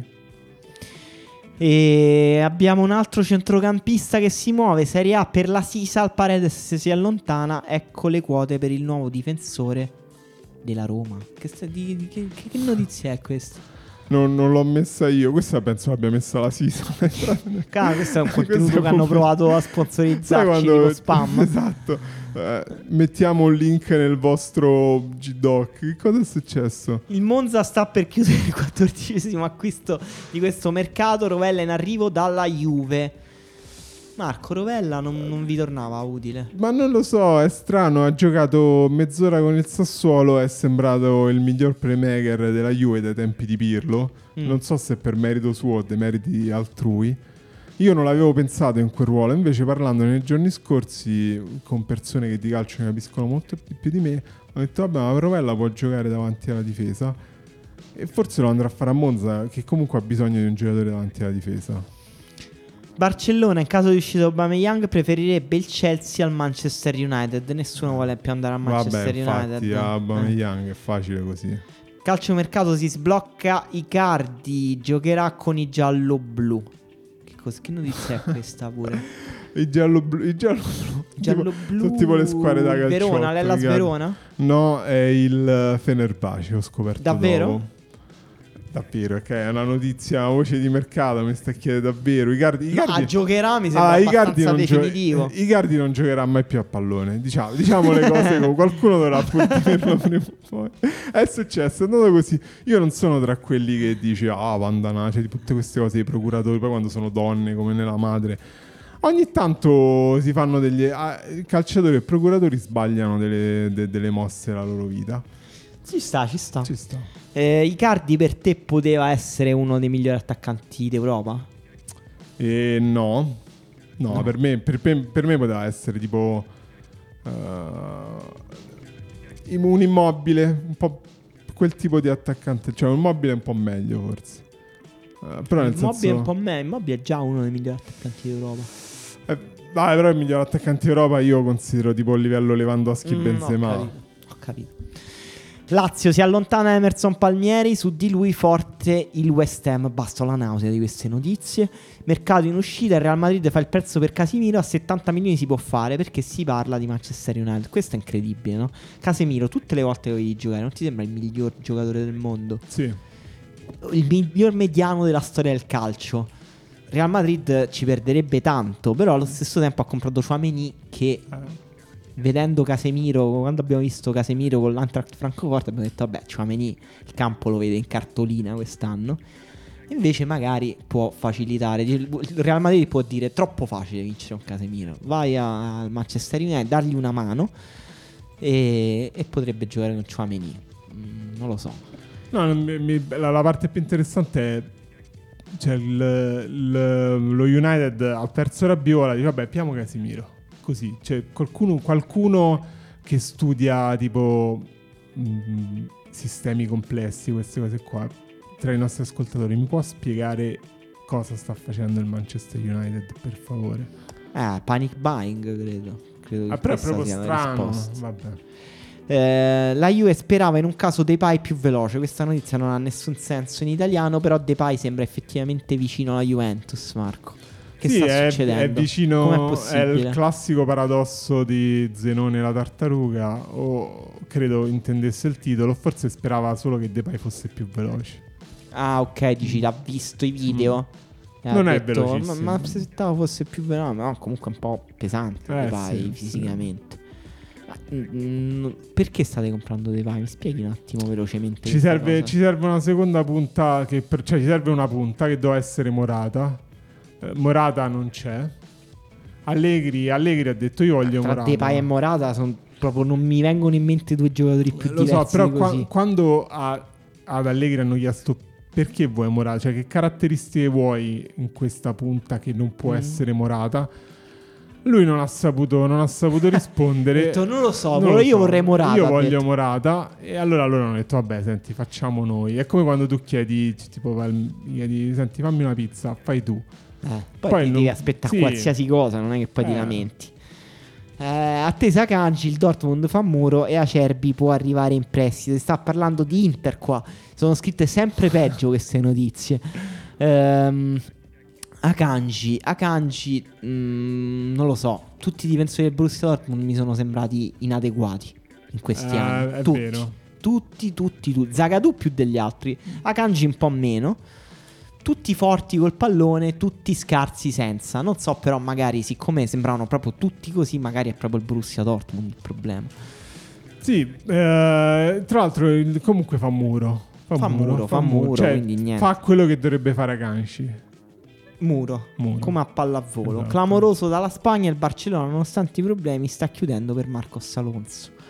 Eh, vabbè, eh, qua nonostante, nonostante, basta. Smettiamo di preoccuparci per i soldi. I soldi sono un'astrazione. eh, è come cioè, se la- leggevate Pi- Peter Gomez, Travagli un po' di anni fa, eccetera, no?